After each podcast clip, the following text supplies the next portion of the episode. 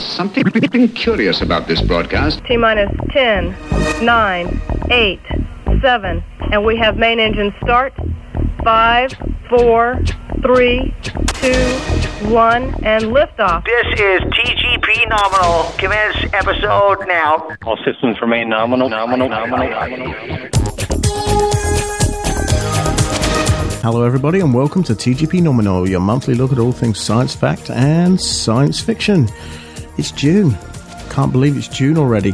Well, there's one thing left to do right now, and that is bring up this fader here. And Mister Berger, are you there? This is the Widescreen Podcast, show number two hundred thirty. Wait, no, that's not right. Yeah, you get, you're getting your shows mixed up again. I am. I am mixed. Well, I'm mixed up anyway, so it fits. You did that with the Eurovision one. And it's like... oh man, I thought here, here I thought I was being unique.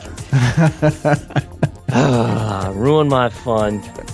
That's okay. I've got my genuine American Mountain Dew right here with me, so ha. Yeah. And I've got uh, what a, a friend of the show, Mister Vobes, would call the pink drink. The pink drink? Basically just, just cordial. Stuff that you dilute with water and it's flavoured. Oh, Kool-Aid. Kind of. Not as much sugar. Wow. Wow. This is America. You got to have lots of sugar over here.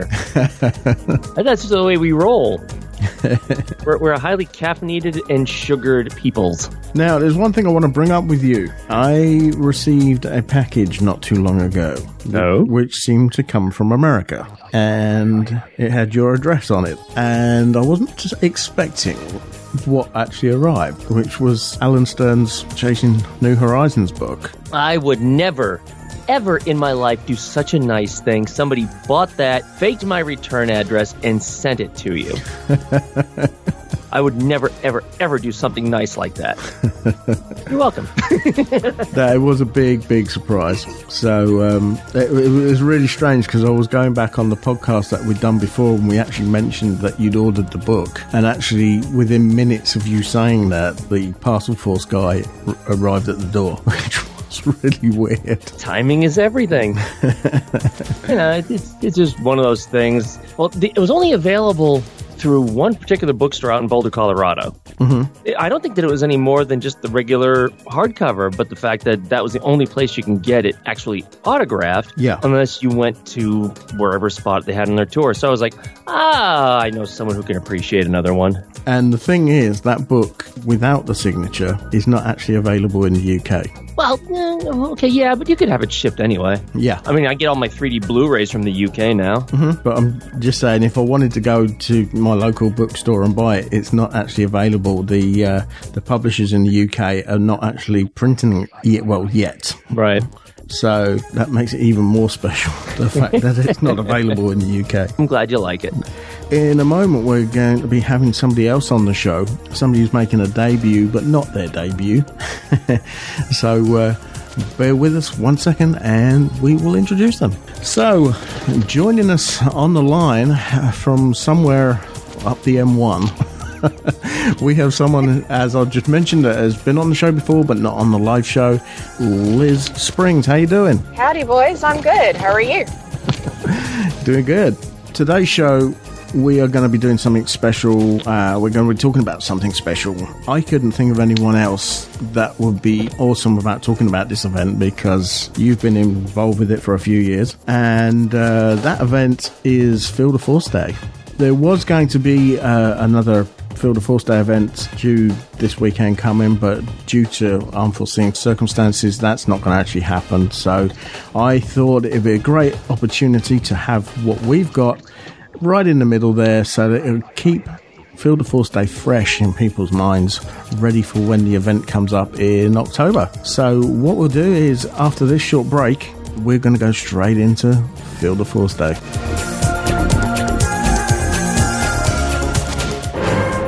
Have you ever wanted to get far, far away from it all? To a planet where no one will ever find you?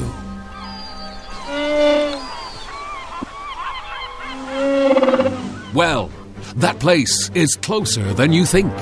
Welcome to Earth's Wild Atlantic Way in Ireland. A welcoming pre-hyperdrive society. Friendly indigenous wildlife. and more than a few fun activities to train your apprentice.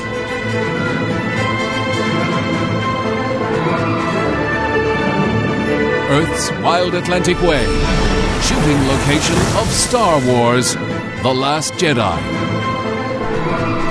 Escape the dark side along Earth's Wild Atlantic Way. It's the perfect place to get away from it all.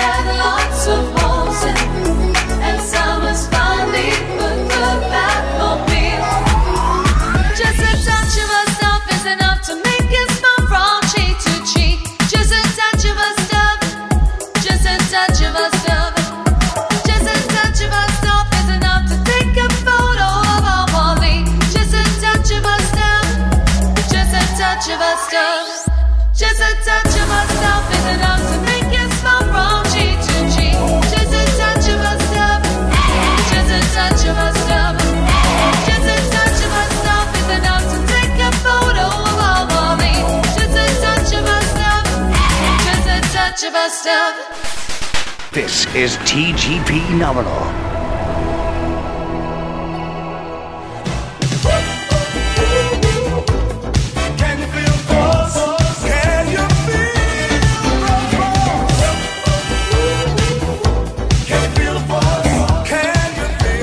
So, Liz, Field of Force Day, what does that actually mean to you? Oh, wow. Family, fun, the entire emotional gamut that you could think of. um, it's like the, uh, I think of the movie quote, you know, the you don't know, man, you weren't there. It's very, very hard to explain that event unless you've been there. It is so hard to put into words the togetherness, the welcome feeling, the emotional high, the the vulnerability, the the childlike wonder that people have there, the fellowship, it's not something that you can explain really easily. No. But it is, all the costumers I know, it is our favourite event. Yeah, I, I totally agree, because I was told that you haven't actually experienced a proper convention until you've been to Field of Force Day. It is unlike any other convention out there. I wouldn't even call it a convention. It is in a world of its own, and it is true. It just blows you away. Now, John, I mean, you've, you've heard me talking about Field of Force Day for a long time now, and uh, you've experienced different bits and pieces that I've recorded with J J and Simon. So you get the idea of what these two guys are like. Yes. Yes, I do. Uh, in some ways, they make me fear eventually coming over there. What, didn't you say something about uh, that he said that he'll have something special planned for whenever I get over there? Yeah, that will send tremors up the spine. uh, he's, he's, he's harmless. Oh, geez, don't even try to hide that one, buddy. I, I'm not buying that one. But yeah, si- Simon and J J, uh, these are two people that, if it wasn't for Field of Force Day, these two people would never have had anything to do with each other. They've got this, this relationship. It, it's, it's difficult to explain. They bounce off each other, but they kind of really take the mickey out of each other the whole time, which is hilarious. And uh, as you know, John, when uh, whenever I try and do a recording with Simon, it's it's very, very difficult because he knows I've got to edit it. I'll, have, I'll have to play it to you sometime, uh, Liz, but I got a recording of Simon where it, it was an entire paragraph where there was expletives most of the way through it because he knew that I had to edit them out. I can completely believe that. They, they're basically a sitcom without their own sitcom. Yeah, yeah. yeah. Imagine, imagine a sitcom without a script. Yeah, that, that's Simon and J J. Regular Laurel and Hardy, huh? Uh huh. Yeah, it's not a relationship; it's a dynamic. It I is, think and and it works. It's it's it's one of these things that if if you looked at it on paper, it shouldn't work, but it does. And the event the event is exactly the same. Now, to complete this whole thing here with the, the crew, as it were, I thought that I would talk to Ross Hockham from the U K Astronomy Group, because they made their first appearance at uh, Field of Force Day five.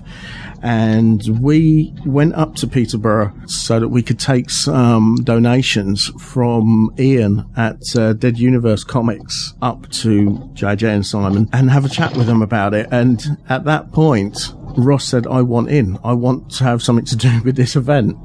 And that was it. He was signed up. They were there, had all their telescopes now out and everything for, for the event. And this clip that I'm going to play in is his first reactions of Field of Force Day and his memories of the day. All I can say is, wow. It was completely different to anything I've ever been to before. I've been to a few Comic Cons and things like that with my friends. And I'll be honest with you, I'm not a massive geek into, you know, I, I play computer games and I know a few things. I'm into like alien films and stuff like that. So I know a few bits and pieces in Star Wars. But I, I went with my wife as well, who isn't into it at all. When I first sort of turned up, there was all these cars down the side, all these really cool cars. There was the Batmobile.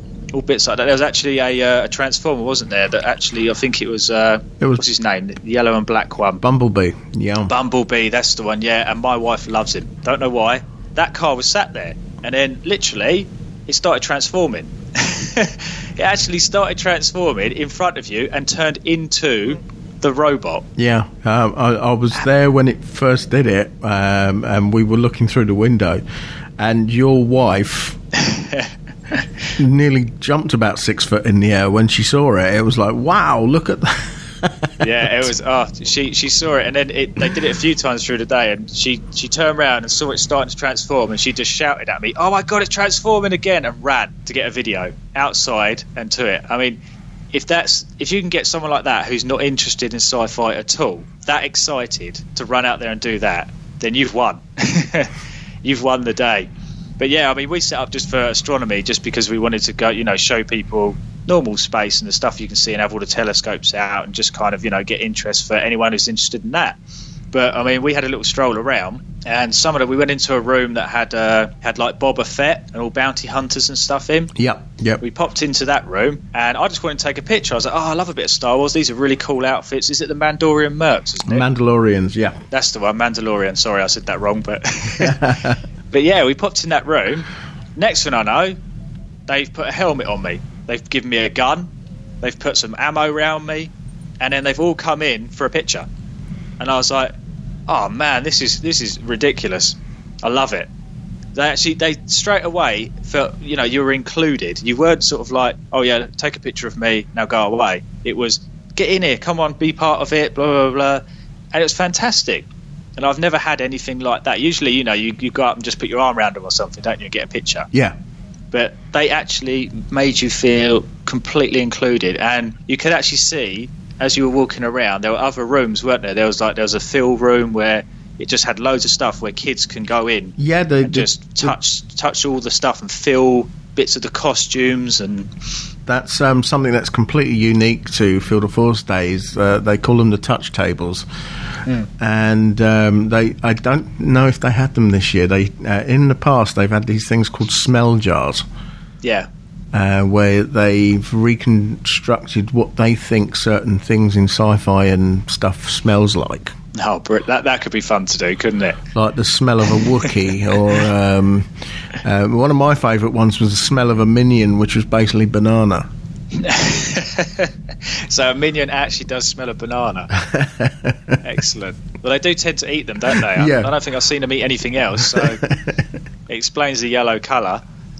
But no, that's that's that sort of thing. You don't get that, do you? In most other places, it's, it's it's open to everyone. And then there was, I think, there was another room as well, which was literally, I think it was a quiet room, wasn't it? Yeah, they have the, the quiet rooms. Um, a, a lot of the children, um, and not necessarily just children, but people that go to the the events are um, on the autistic spectrum, and sometimes, you know, crowds and, and loud noise and things is is can be a little bit disturbing, or Um, just a little bit too much, so that they need a, a little bit of time out. So they have this special room set up where you can just sit in there, and it's nice and quiet, um, and it's fantastic. I actually went in there. I needed a five minutes um. yeah to calm yourself, the excitement. Yeah, it's uh, they, that, these little things that they add to the ev- the event is is fantastic. Um, the first one this year, they've had a room called Fear the Force. I don't know if you went in the Fear the Force room. It was like a Hallow- oh, a Halloween room. Oh yeah, no, I, I wasn't allowed in there because of my wife. She was with me, and yeah, it looked cool, and I was like, let's go in, and she was like, no, no, I don't like it. They tried it for the first time, and they have been saying, some people have been saying to them, oh, you can't have that room there. Why not? Because the the event is set up for disabled people. Well, what's that got to do with anything? Well, disabled yeah. people like, you know, some, well, not everybody, but some people like horror movies and things, so why why shouldn't yeah, just, there be? Just because you're disabled doesn't mean, you know, you're not into horror. Or you might you might love horror movies and see that and be like, oh, I want to go in and be scared. So if you don't like it, don't go in the room, basically. Yeah. Well, that's that's exactly what happened with us, isn't it? Me and my wife. My wife was like, no, no, no, something's going to jump out on me. I don't like it. I was like, all right, go in there then. Cool. We'll go to the quiet room for you to calm down for a couple of minutes. They, yeah, um, anyway. They have the um, the Jedi training room, which is really good, where you can train to use lightsabers oh, yeah, and stuff. Yeah, I saw that. And that's popular every year. So even they had a shooting range as well, didn't they? Um, in the Mandalorian room, or in the oh uh, no, at those, the back, yeah. yeah, the where they had the V R stuff and all that. Yeah, yeah, just to the right. It was kind of like a, it was a safe one. They weren't actually shooting guns, but uh, yeah, they had targets, didn't they? And you go into like an inflatable thing, and you can get to fire different types of guns. And that, unfortunately, I didn't get a chance to go in there. I was too busy. But yeah, that, that was, looked, well, I mean, there was, there was a range of everything there, wasn't it? I said to my wife, I mean, she does a lot of, she works for charity, and she's a fundraising manager for charities, and she does loads of events and goes to loads of these things, and she's she's never, she said to me, she's never been to one like that. It was completely unique, and and I must say, it was all around the central room, wasn't it? Yeah. You kind of walked around it, and then me and my wife walked into the central room, and it was a full sort of, almost like a stadium, isn't it? Sort of. It is. Like a stage. It's, it's got um, it's it's an auditorium. It's a like a like a, a word, mini yeah. mini arena, if you like. Uh, I shouldn't say mini because it's actually quite, quite oh, it's big. Huge. it's actually hidden quite well in the building, isn't it? And we, you couldn't really hear outside either. No, it, the soundproofing is really good. Stuff, you, yeah, you couldn't hear it. But we walked in there, and suddenly there's the Blues Brothers singing and dancing and jumping about. And I turn around, there's Iron Man dancing with Batman. There's like a Chewbacca and a Dalek over there dancing with kids. There's a Minion over there. It was just completely mad. It was like I just walked into a room and suddenly took drugs. It was just, and I had to video it. I was like, I looked at my wife and I just went, this is crazy. I love it. And we we walked around. I did a little sort of three sixty film. And just as I got to Iron Man, he looked right at me, put his hand out, and uh, turned his light on. And I was like, ah, oh, that is, it's so good. Yeah, it's so good. I, I managed to capture you on video as well, didn't I? Yeah, you did. Yeah, I, I I think I knew you were filming, but kind of was so away with it. I was just chatting away, and I was quite glad I didn't say anything naughty. But yeah, you got me chatting, didn't you? I think that was about the fact that my wife thought that uh, Zelda was actually Peter Pan. I'm actually going to, before somebody actually says it, um, I'm going to pick you up on that. Uh-oh. Because Zelda is the game. Yeah. Uh, Link, is Zel- is, Link, yeah, Link is, is the character name. Yeah, is Zelda the the lady, the princess? Yeah, yeah, Princess yeah. Zelda, yeah. Because I've played the game, I have to admit it. I played it. Uh, was it the Ocarina of Time? Mm-hmm. And yeah, I played that one a couple of times, the N sixty-four.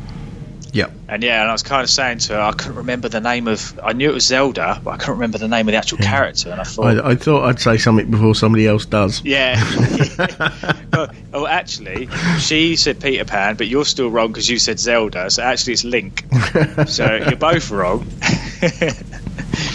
But no, the, the great thing about it was I've never seen so many characters. Characters in characters. I mean, did you see the massive Chewbacca? Yeah. Well, it wasn't Chewbacca, it was another one, wasn't it? It was um, Tarful. Tarful. See, I don't. I only know Chewbacca. I, I, I actually know him, yeah. Um. Oh, excellent. Because his, his voice worked and everything, didn't it? Every time mm. he opened his mouth, he made the sound. It was it was real to me. And I'm thirty-five, I look at it and I think, that's a Wookiee. You know, usually you can kind of see and you think, yeah, it's a character, but, you know, you can see the person. That character, the guy who plays that character, is actually married to Rey. So if you, oh, brilliant! Um, then they are the, the perfect, what I call sci-fi couple, because he he does other things as well. He he, he has other costumes as well. Yeah, um, and so does she. She has like Jedi, other Jedi costumes and things.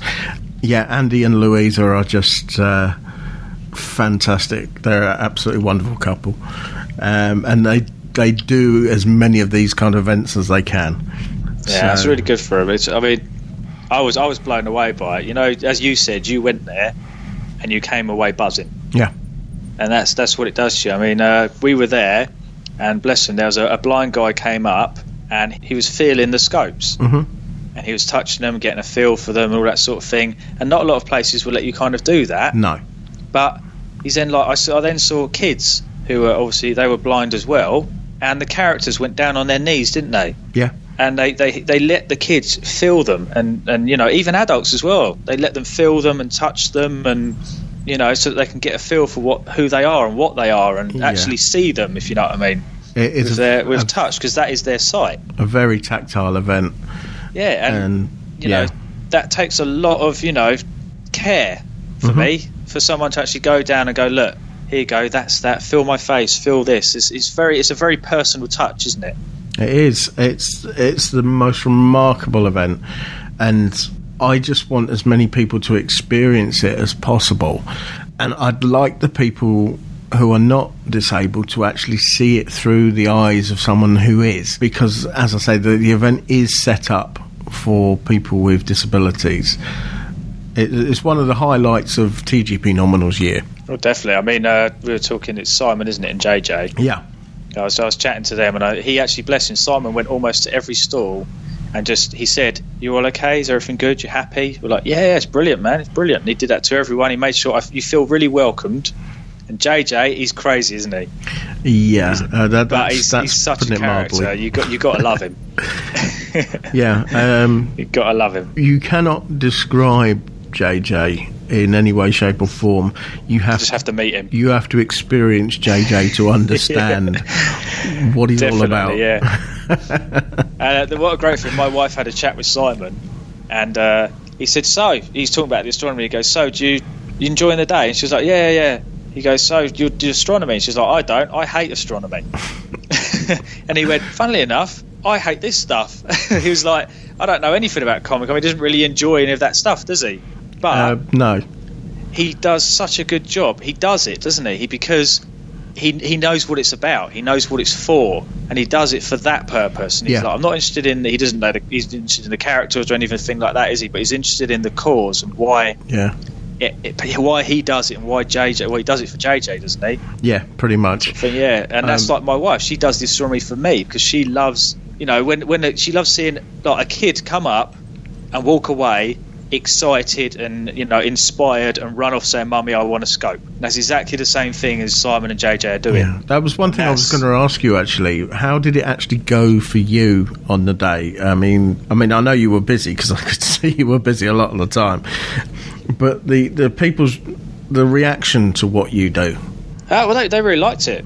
They usually do. They because we did uh, we did badges as well, didn't we? So we did badge making. They came along and we made sure we got because uh, you colour it in yourself the, the badge you want, and we made sure we printed off Star Wars ones and things like that rather mm-hmm. than planets and space because we thought we'll tie in with you guys in a way. You know, we had a little uh, a meerkat, didn't we? Which is Obi-Wan Kenobi. Yeah. Which is actually going to be the name of our uh, our mobile observatory now. Did you did you hear what we we're going to call it? Yeah, you were going to yeah. c- call it. It's going to um, be called Mobi One Kenobi. Yeah, because it's a mobile observatory. It's Mobi One because it's our first one, and then Kenobi just because it's fun. And I, we're actually, I've now actually thought we're going to use that little meerkat, and we're going to have it on it. He's going to be our mascot. So yeah, the day people coming over. We, it was great. So many people were talking to us. They were asking about scopes. They were looking through. They were doing bits, and they actually we've had people join us. I've had a couple of uh, couple of ladies who contacted me about doing maybe a school, some scouts and some beavers and things like that. So for me, that's what it's about. I, I'm more than happy to go to an event because I know from that people then contact me and you know take us to astronomy rather than like Comic Con or sci-fi and things like that. They then go, "Oh, would you like to come and teach the kids at school?" Because the winning thing is always the inflatable solar system. If I say, oh, yeah, I'll, I'll come along, I'll bring the inflatable solar system, the kids can hold them, we'll touch them. Because I, I, I'm like, as you said about Field of Force Day, I like everything to be visual. I turn up and I, I take more than I need because, I, you know, I want I want a big screen with, you know, a planet on it. I want the planets in the solar system all there to hold and touch and see. And then Tim Peake and my scope. And so the kids walk in and go, wow. That looks cool. That's that's what we want, and that's you know that's what we got at Field of Force Day. People were turning up, seeing all our scopes in that line there, and they were like, "Wow, what's that?" And then you chat to them. So yeah, the day for us was fantastic, and we were lucky because we got we got some donations as well. So people actually donated because with the badges, it was a donation for the badge, and we actually got some funding as well. So we're now using that to go out and do more for people. Fantastic. So all in all, probably one of the best days I've had. It was a really, really, really good day. Well, I'm glad that you corrected him on the whole Zelda thing. That's a pet peeve. I, I, I thought I had to before somebody else did. But it was so funny when he came up to me and he goes, "You see that?" He said, "You see that Zelda over there?" I went, "Uh, no." He said, "My wife thought it was Peter Pan." is, is Zelda hiding behind Link or? Uh... Oh. Uh, that, that's like saying, see that Romulan over there? That's a Klingon! But the thing is, I think that kind of helped nail it on the head a bit. As Ross said, he's not a big nerd. His wife definitely is not a big nerd. And yet for her to be, oh my god, it's Bumblebee! That kind of sums it up. That was really hilarious when that happened.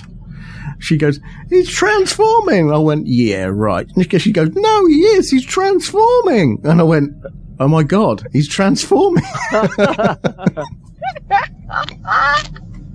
See, I remember talking to them there because uh, I did have, uh, we stopped and posed for a few pictures for them mm-hmm. with the Twi'lek and the Wookiee looking through the telescopes. And I remember talking to Ross about how blown away he was at the time just by the the range of the event and all the different characters and just how it was all set up and everything, and he was really impressed. So he said if, if we can hook that level of non-nerd mm-hmm. then it really does show just how much Field of Force has to offer. I really don't think he had any aspect of how big this event was I think Simon said to me on the day there was over six thousand people turned up at this one. Oh, wow. So, yeah, it's pretty big for a small event. Yeah, I mean, well, when you think it's a conference centre that also serves as a church on an industrial estate, it's not where you'd necessarily think you were going to house that kind of event, size event, is it? It's getting bigger as well because... You know the room where they had the uh, the food and stuff for the guests and, and uh, the cosplayers and stuff? Yep. That's moving upstairs because they're going to have more stuff on that floor where you were before. So they're having oh, okay. the entire building this year. Wow. So we're going to end up in the rafters this year then. Oh, yeah. Yeah, so that's, that's what uh, he was telling me. It's growing. I mean, considering it was what? When it first started, it was just uh, something like twenty, thirty people with disabilities in a room with a few props and whatnot. And then it just grew and grew and grew. So it's pretty amazing. So the next part I'm going to play in is when I actually arrived at the building and I met up with a couple of other people who were helping out at the time, and uh, you, you'll hear who they are in this clip. I'm in Peterborough at the moment for Field of Force Day five, uh, which is what it says really, the fifth Field of Force Day at Peterborough. And I'm joined by Alan Taylor-Shearer and Tom Powell. How are you doing, fellas? Oh, well, yeah, nice early start. Yeah, yeah. Look forward to that every day, don't you, Tom? Aye. So, uh, what are you guys looking forward to, Alan? Doctor Who, Star Wars, Star Trek, um, cats, monsters, um, touching things, things touching me, feeling things, and just feeling.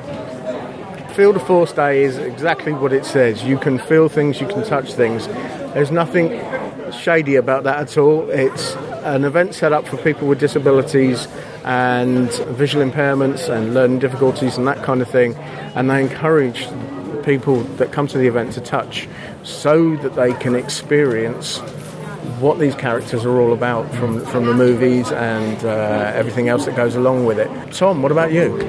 Um, not quite as comprehensive as Alan's there. For me, Red Dwarf. The lovely Hattie Hayridge is in attendance today, so... Um, yeah, I'm definitely looking forward to looking forward to that interview. Mm-hmm. um, hopefully.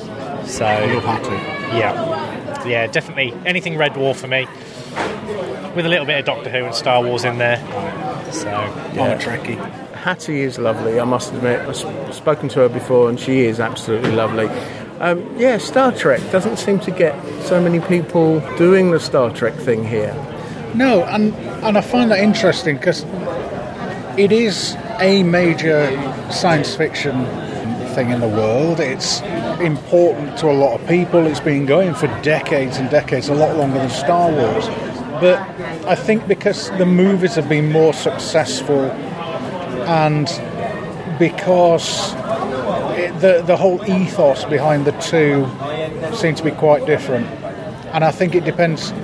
I don't think you're either a, a, you know, you're either a Star Wars fan or a Star Trek fan, and never the twain shall meet. I don't think that's the case. But I just think people can relate to the Star Wars ethos because it's a bit more dramatic. It's more, what's the word I'm looking for? It's a little bit less uh, clean and uh, sterile. Yeah. As the, I mean, the Star Trek universe is, you know, we've solved world hunger. Nobody has money anymore. Um, And we don't need to worry about homelessness and all that kind of stuff. If you, you know, if you want that society, whereas Star Trek, Star Wars, I'm getting myself confused, is very down to earth. I think that is, if that if that's the right phrase, it's it's you know, there's junkyards, yeah. And there are homeless people, and there are rich people, and there are powerful people, and there are powerless people. There are that there is that thing in the Star Star Trek uh, universe, but it's it's glossed over to some extent, um, and I think I think a lot of people can relate to Star Wars more because of that, because it's more down to earth, it's more relatable to the to the average person. Does that make sense? Or am yeah, I just totally nonsense. No, no, it does. Uh, and if you, if you look at the different eras of Star Wars, you've got the original Star Wars from the nineteen seventies, very industrial feel to it. you go back to the prequels, yeah, and you look at the the styling of the buildings and the vehicles, it kind of goes back to the nineteen thirties, nineteen forties. Yeah. Everything had the style to it, and then as it as it went forward, that all disappeared and became rough and ready. Yeah, uh, and it's almost mirroring what's actually going on out there. And maybe, you know, for somebody who has um, some kind of visual dis, you know, impairment or something, um, Star, Star Wars stuff is far more interesting to touch and feel than Star Trek stuff. Yeah. Because the vast majority of Star Trek stuff is smooth, clean, you know, um, sterile. Sterile, whereas yeah. the Star Wars stuff is, is a lot more too. It's more interesting to feel. Yeah. It's more tactile, isn't yeah. it? Yeah. I mean, I'm not visually impaired myself, but I can appreciate that. I can appreciate the how, you know, touching something that's a bit more industrial, a bit more... It's going to be more interesting for you. Yeah, you definitely, know? definitely. Whereas, you know, for somebody like myself, you know, I look at I look at iPads and I look at um, uh, communicators and phasers and stuff. And yes, they're nice to look at, they're glamorous, but you know, a good blaster at your side. Oh yeah, there's nothing beats a blaster apart from a lightsaber. But yeah. So yeah, I, I, I think I think the. Um, the the tactile nature of the of the props and stuff like that and the toys are far more interesting. Definitely. Um, for people who, who will appreciate this, you know, who have some sort of disability. And it's not just it's not just physical disabilities, it's um, emotional and mental health issues as well. Mm-hmm. Um, my own son doesn't have any physical disabilities, but he does have some learning difficulties. So, you know, he's come today, he's going to experience it in his way, and he'll probably spend some time in the quiet room, um, the quiet chill-out room, because, uh, you know, it doesn't do crowds very well. Some, um, something has, has amused Mark while I'm yes, trying to be yeah, all serious. We, we, we, we've just clocked a Stormtrooper walking past us yeah, with, with a blazer and a ghetto blaster on his shoulder. Oh, ghetto trooper. Yeah, that. Yeah, that's. Um... I can also see a Lady TARDIS over there. Yes. Um, things are starting to get interesting here now. Yeah. So I think we should check out There's the rest of the event. With a flute. Man yes. With a flute. Mm-hmm. That'll be another Doctor. So yes, the, the cosplayers are coming out. We've got Doctor Who. We've got a, a, a lady dressed as a TARDIS, which is appropriate for the new Doctor. Lots of Jedis. Copious amounts of Jedis. I wasn't too sure if that was Obi-Wan Kenobi or Jeremy Corbyn, actually. But, um... I suppose, depending on your political point of view, he might be a Jedi. Or is he a Sith Lord? Mm. Well, there's that. Right, shall we get out there and uh, yeah, let's have go a wander? Alan was sort of perplexed about the fact that you hardly ever see any Star Trek people at these events. Which is very true. You don't see a lot of Star Trek at uh, Field of Force Day. You don't see a lot of Star Trek at most events, to be honest with you. There is a bit of it, but personally, obviously, I go to a lot of things, and I don't see a huge amount of Star Trek. It is underrepresented. But they do have their own convention, don't they? They have the big one at the N E C every year. They do. Which is pretty... And I'm, I'm sure they have lots of them there. um, but one would hope. And, and yeah. Don't get me wrong, I love Star Trek. I do. I was raised on T N G, but yeah, I thought he made some very valid points, actually, because yeah, in Star Trek, everything's sort of happy. We fixed everything. There's replicators, and everybody's got clothes and a job, and everything's very pretty. And Star Wars, we still have like wars and ghettos and faction and stuff. Yeah. It is more relatable, I think. When it comes to cosplaying and things like that, the problem when it comes to Star Trek versus Star Wars and representation is that Star Wars has the coolest costumes. Star Trek, you really don't uh, have uh, much. Nah, nah, nah, nah, nah, nah, nah. Star Wars, I wouldn't say has the coolest. I Mandalorian, say Darth Vader, Stormtroopers. Okay, all right. Well, you know what? It takes a lot. It absolutely does, but that's like Windows versus Mac. You know, it's Star Star Trek has a lot more humans per square inch. It has a lot more humans. lines. That's the issue there. And if you they want do. to go with something else in Very Star Trek, cool. you have to get full aliens. makeup. You know, you have to go as a Klingon with skin and teeth and hair and, and prosthetics. You know, Star Star Wars, you throw a costume on. Yeah, you're talking to a girl that does the makeups and the prosthetics and the contact lenses and yeah, so. Right, so you know what I'm talking about. Yeah. I get why Star Trek, it is very human-centric. Yes. So I'm not surprised that it's underrepresented in that way. Mm-hmm. I think I saw Spock last year. I'm not sure I did. Was it? It might have been the year before, but I, they... and again, eyebrows and earpieces. Mm, okay, pretty much. And a bowl cup. Mm-hmm. yeah, the, yeah, the Vulcan bowl cup. But uh, otherwise, I love Star Trek. I've been watching it ever since I was in diapers. I love Star Wars. I've seen every single one of them in the theaters, including Solo, which, unpopular opinion, I actually enjoyed it. Loved it. The ending, so happy. Oh, that ending, yeah. So happy. I am oh, so dear. happy. That's yeah. a conversation for another day sure. because that's only been out a little while, but, yeah, but that if, made if me I ha- so happy. Oh, yeah, yeah, yeah. But if I had the option of dressing up as a Mandalorian versus dressing up as a Vulcan... Uh, Mandalorian, hello, give Mando. me. There's no question there. So I'm not surprised at all that Star Trek is underrepresented at these things. One of my earliest costumes was a Bajoran. Yeah, a human it with was, nose ridges was, and an ear ring. Yep, ear cuff. It was the nineties. That's it. Doesn't surprise me in the slightest, to be honest. I went to a Star Trek exhibition in Birmingham. It was, at, I think, it was at the Gasworks or something, and they've got bits of the set, and they've got costumes, and they got all this. Sorts of memorabilia from Star Trek, and it was going, I think it was going around the world at different bits, and it happened to be in Birmingham, and we went all the way to Birmingham just to go and look at Star Trek sets. That's worth it. Yep. Also, Mister Taylor-Shearer was out at the front of the building, and he was talking to people in the queues, which was really cool, actually, that he actually managed to talk to different people about what they were expecting, what they wanted to see. I thought He was... was walking along about ten minutes behind me. Because of who I was walking along with, that's why I know he came out after me. I'm here with a family who have come to the Kingsgate Centre for the first time. Just briefly introduce yourselves. Uh, I'm Andy, father to Olivia and Noah, and it's my wife, Steph. Steph. Hello, Steph. Hi. What brings you here today? Um, basically, we've heard so much about it over the years. Um, always meant to come, just never got round to it. We thought this morning, last minute thing, we're going to do it, no more excuses. Um, we were supposed to be at a, another class today, but we've scrapped that and thought we'll come here, support it, show our faces, have a good day, hopefully. And it's already started to be a good day in the queue. So we've seen Chewbacca, so that's great. Brilliant. So what else do you want to see today? What's, what's the main thing that you want to see? What do you want to see, Noah? Uh, Chewbacca. Chewbacca. Yeah, I think she's looking forward to the Jedi Don't, training. No. The Jedi training. Yeah, Jedi training. And that. Brilliant. Yeah, I, I've seen all that set up. It's fantastic. Looking forward I'm to I'm hoping there's something Ghostbusters related, but I, I don't know. There's a Stay Puft on... Is there Deadpool? Awesome. There's a Stay Puft on the map, so I'm hoping maybe there's something. So. Brilliant. Thanks very much, and I hope you enjoy your first visit no to Field of Force Day. Thanks. Thank you. Take, Take care. care. Well, the queue is getting forever longer, but I've managed to pull somebody out of the queue. Tell me, why are you here today? It's just because we came last year and it was just brilliant. Like, the staff, and it was really helpful. And to say that it's for people with special needs, it's just really good. Have you been to other major Comic-Cons?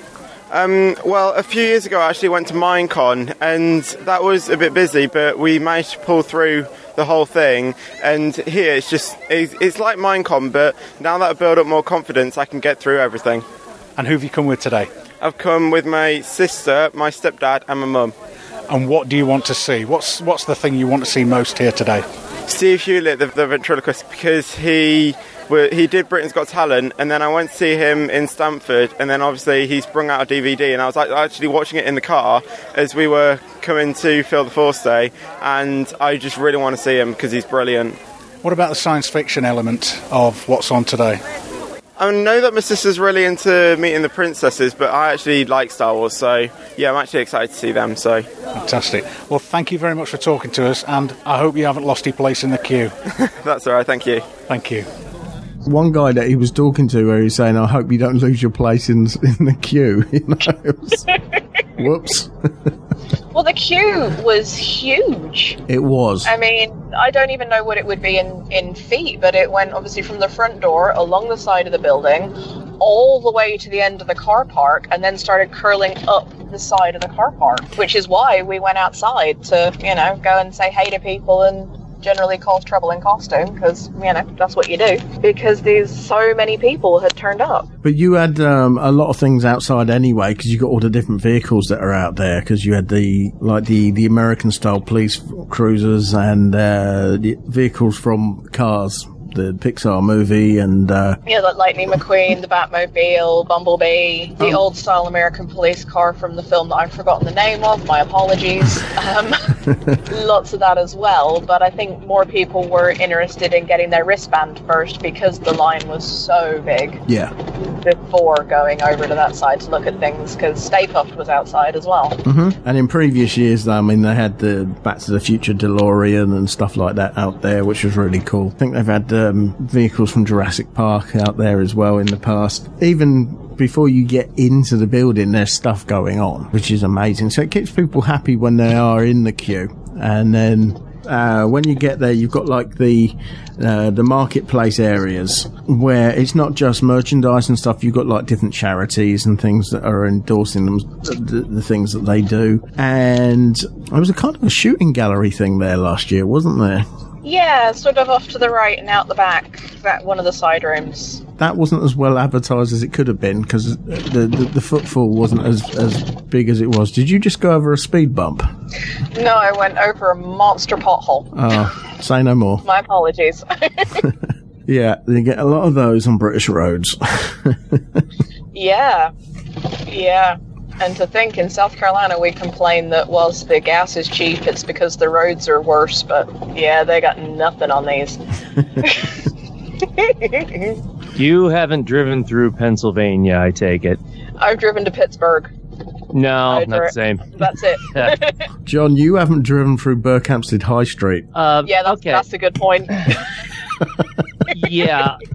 You, you do realize, don't you, that Pennsylvania has probably the most heavily traveled highways in the entire country, because we connect the Northeast with the rest of the country. Yeah, uh, we, we get our share of potholes and that sort of thing. You really don't. And speak, yeah. speaking as a speaking as a half and half rap, I can say this. Drive on Interstate eighty-one or Interstate eighty and tell me if you change your tune. Well, I spend more time on I eighty-five, but all right. The most I've done up there is I've I've driven from Bowie in Maryland up mm-hmm. to Pittsburgh and back. That's as much as I've done up that way. Stayed above the Mason-Dixon as long as necessary and then got back down. Yeah, it's a bit cold, it's a bit cold, it's a bit cold. I'll have you know, it's currently seventy-four degrees here. Yeah, yeah, hush it. fifty freaking one, and it's June. That's, that's an awkward oxymoron. It's a high of fifty-one today. that's that's not a high. That, that's a high if you're above the Arctic Circle, maybe. Yeah, in fact, it's probably warmer there.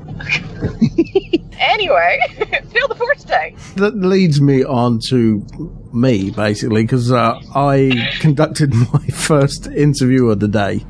So I'm here at Field of Force Day twenty seventeen, and I'm here with uh, Laurie Good, who's famous for being in Star Wars. How are you doing? I'm doing okay. The convention's going quite well. There's quite a lot of entertainment on this one, so you know there's uh, a lot of lot of action happening.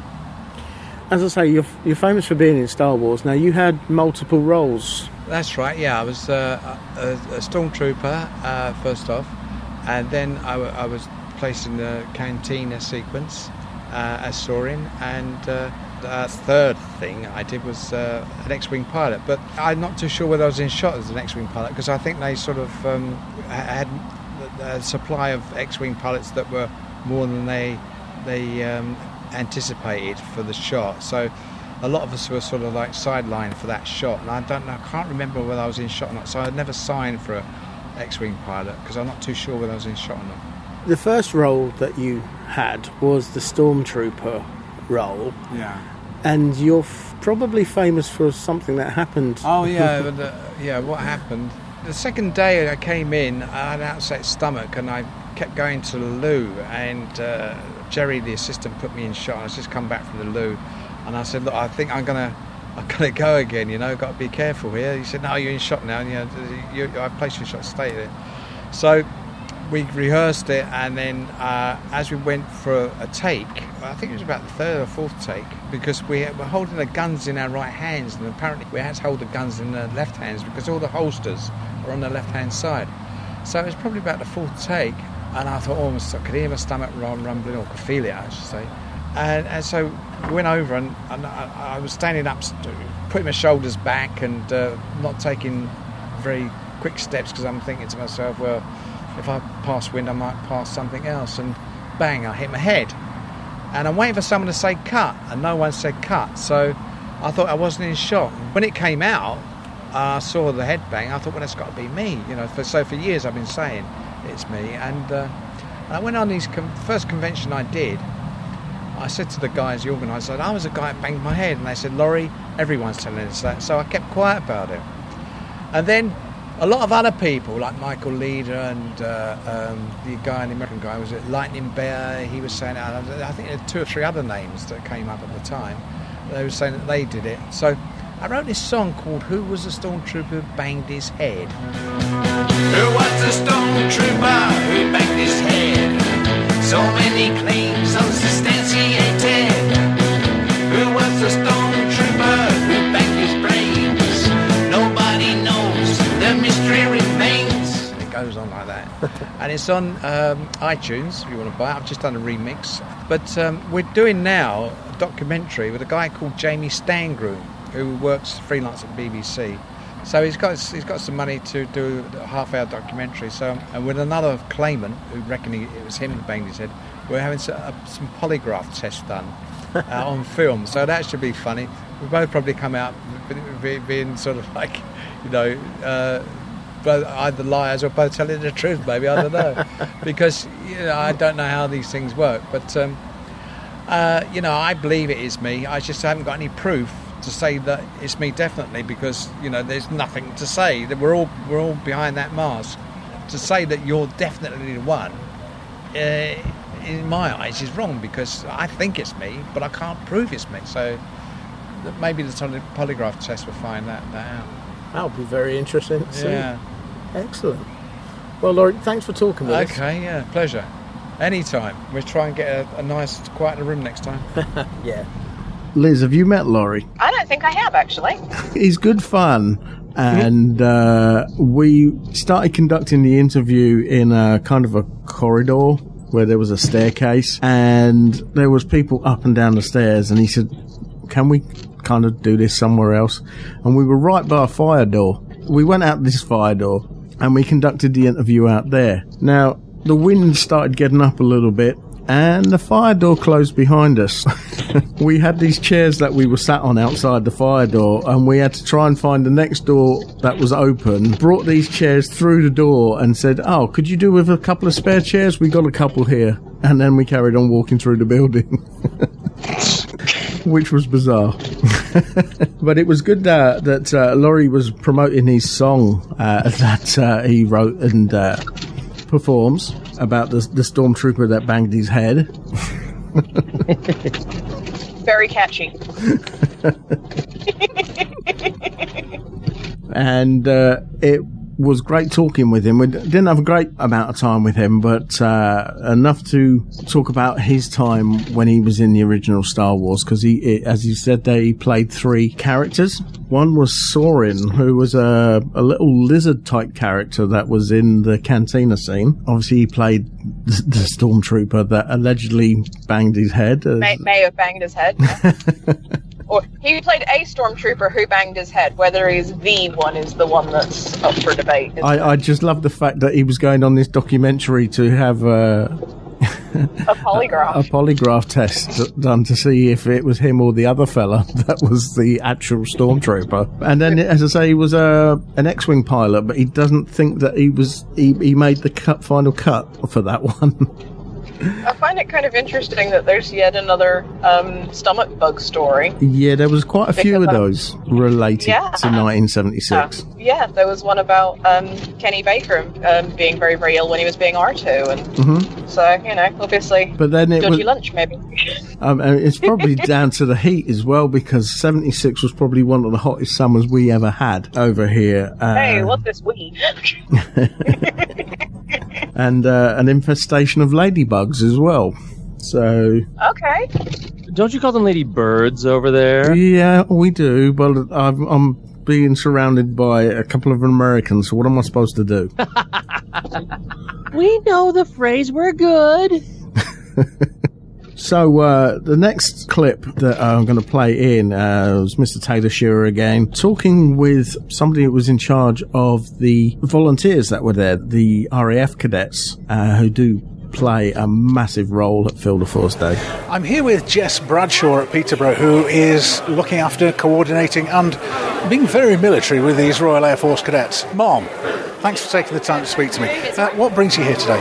Uh, we've looked after this event uh, for a number of years now. Simon, who organises the event, is an ex-cadet um, from the local area, and he came forward and said, would you be able to provide some cadets? So about three or four years ago, I think it's the first time we attended, and we brought a group of ten cadets, and now in two thousand seventeen we have over forty cadets and over, well, just about ten staff members. We think it's obviously a brilliant cause to come along and help people out.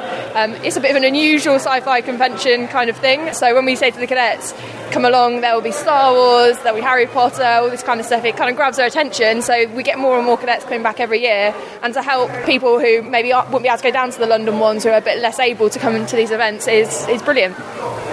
So what are the cadets doing, these forty cadets in this great big area? Okay, so we've got some people outside car parking, we've got the cadets doing all the tickets on the gates and signing people in, we've got cadets helping out with the guests on the doors, making teas and coffees. Pretty much anywhere you'll find somebody in a green t-shirt helping out is one of our cadets. That's wonderful, and it's great to see. Great job. Now Liz, you, you've probably had quite a bit to do with them, but because you guys probably need the runners and stuff when when you're at, uh, at the events. They are a, a really, really helpful presence, whether it's, as you said, you know, the people on the gate, directing the cars, doing the tickets, doing wristbands, the can I help you, what are you looking for, all that sort of thing. And then, yeah, they are running around upstairs, making sure there's water in the changing room, that kind of thing. You know, another part of something that started small that's got bigger and bigger, that people are volunteering their time, because it's such a great event, but it's sort of, it's the people that make it great as well. Yeah. And uh, and yeah, the kids are great. They are really helpful, and they really enjoyed the event too. So it's something that wouldn't be able to go ahead if it wasn't for these kids, because they put so much into it, and um, they they just keep it oiled, basically keep the event well oiled to keep everything running smoothly. So got a lot of respect for these kids.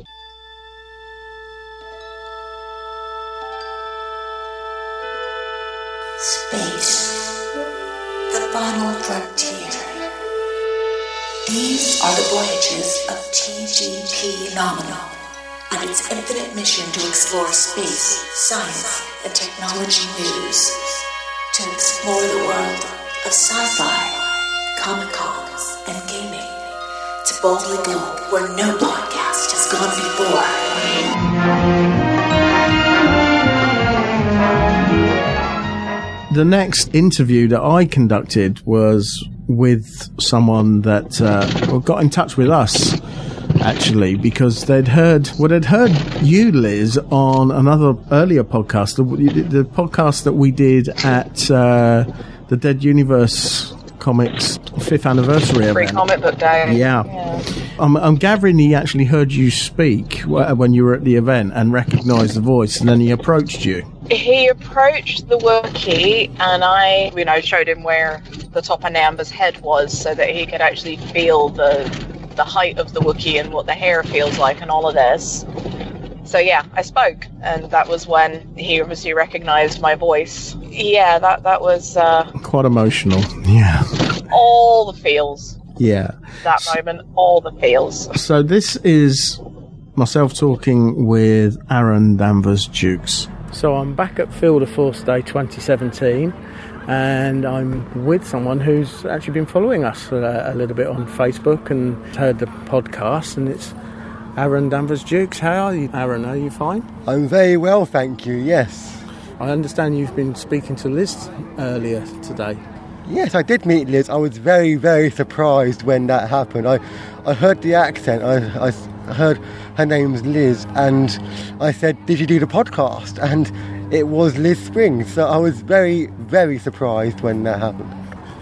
This is not your first Field of Force Day. You've been to quite a few of them, haven't you? Yes, this is my fourth Field of Force Day event overall, and I'm still really enjoying myself. Now, you've you've come quite a long way to get here today, haven't you? Yes, the Isle of Wight. My dad's here with us as well. He's he drove us four hours to get up here. He manages to drive every year to a fairly faraway place from our home. For for people that are uh, away from the U K and, and don't know the Isle of Wight, it's it's it's uh, a little island off of the south coast of England, and um, it is quite a long way from here. Aaron, what, what what do you like about Field of Force Day? The thing which I really enjoy is the fact that there's so many characters here to meet, and it doesn't seem too busy. I mean, when we first arrived, we thought, what's this going to be? And the first thing I met was a Minion. That was in two thousand fourteen, and then a Predator, and from there it just snowballed, and every year I enjoy coming back and seeing everyone. I think my favourites are the Predators because I sometimes get growled at, and I really like the Princesses because they talk with a similar accent to what they would sound like in the film. Because you were just talking with a couple of them just now, weren't you? Yes, and they still use that accent, and even when you approach them slightly out of character, they will still talk in character with the accent, so it, it doesn't break immersion. Okay. It's very clever. Um, I just need to explain to the listeners that you, you are visually impaired, aren't you? Yes, I'm a totally blind person, no sight whatsoever. Been blind since I can remember. So, coming to the event like Field of Force Day, where you can actually be in contact with the characters and actually feel them, means quite a lot to you, doesn't it? It means so much to me because you don't, I mean, an example is A, you don't know how tall they are till you touch them, and B, if, just to go back to the Princesses for a sec, I never knew that the Princesses wore stuff such as gloves or very long dresses, or I never knew that a Pred would have a helmet that goes all around the head. Yeah. With so many different materials. Yeah, because they have the big uh, kind of dreadlock things on the on the back of their head as well. So it's just quite long, tubey things. Yes. Which is uh, quite interesting to touch, I would imagine. And Stormtrooper armour as well is very interesting. Oh. Must be very warm in, in those. Yeah, I'd imagine it would be, yeah. Now, tell me a little bit about yourself, Aaron, because I know you, you're involved in lots of different things because you, you're an avid video gamer. Yes. And and you, you do martial arts as well, don't you? I do. I've been doing martial arts for around maybe thirteen years now, twelve, thirteen years. And it's it's amazing. It's It, it would be too hard to explain it because there's a lot that goes into it. But I am a black belt, or in our art we call it a black sash. And it's not just about the fighting, it's meditation and self-defense, the breathing, forward rolls, backward rolls, form work. It's it's very clever, very amazing, and culture and theory based as well. So it's not just a physical thing, it's a, a mental thing as well. It's Yes. That's, that sounds fascinating. So you say you've been doing it thirteen years? Yeah, so I got my black sash last October. So what was that like for you when you first started? It must have been pretty difficult. It was. Well, the, my master, called Simon, he actually came into my middle school um, you know, long, quite a long time ago now and did a demo, which made me very curious. So I put my hand up and asked if I could join, and um, interestedly and thankfully he said yes. And uh, we went to the class. It's all one-on-one, so it's just me and him. And he actually started to teach me Uh, what we call form work straight away, and then we moved on to punching a pad, and then we moved on to wrist locks, and a year later we, we sort of we sort of went back and forth doing wrist locks, punches, kicks, and then we did forward rolls, which took me about six months to master because of me trying to leave the ground. It was pretty hard, and then from there it's just continued really. And it's now got to the point where I'm now in a group class. Yeah.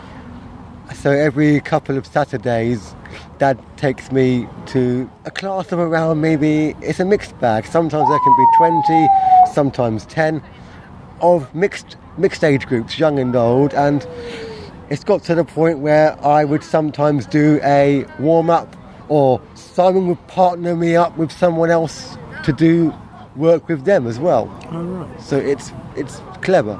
It's so, really so good. So are there other members of your class that are visually impaired, or...? Um, no, not visually impaired, no. I think there might be some other disabilities in there, but I'm not sure which ones. But it's not all disabilities. There's a lot of sighted people in there as well, normal sighted people.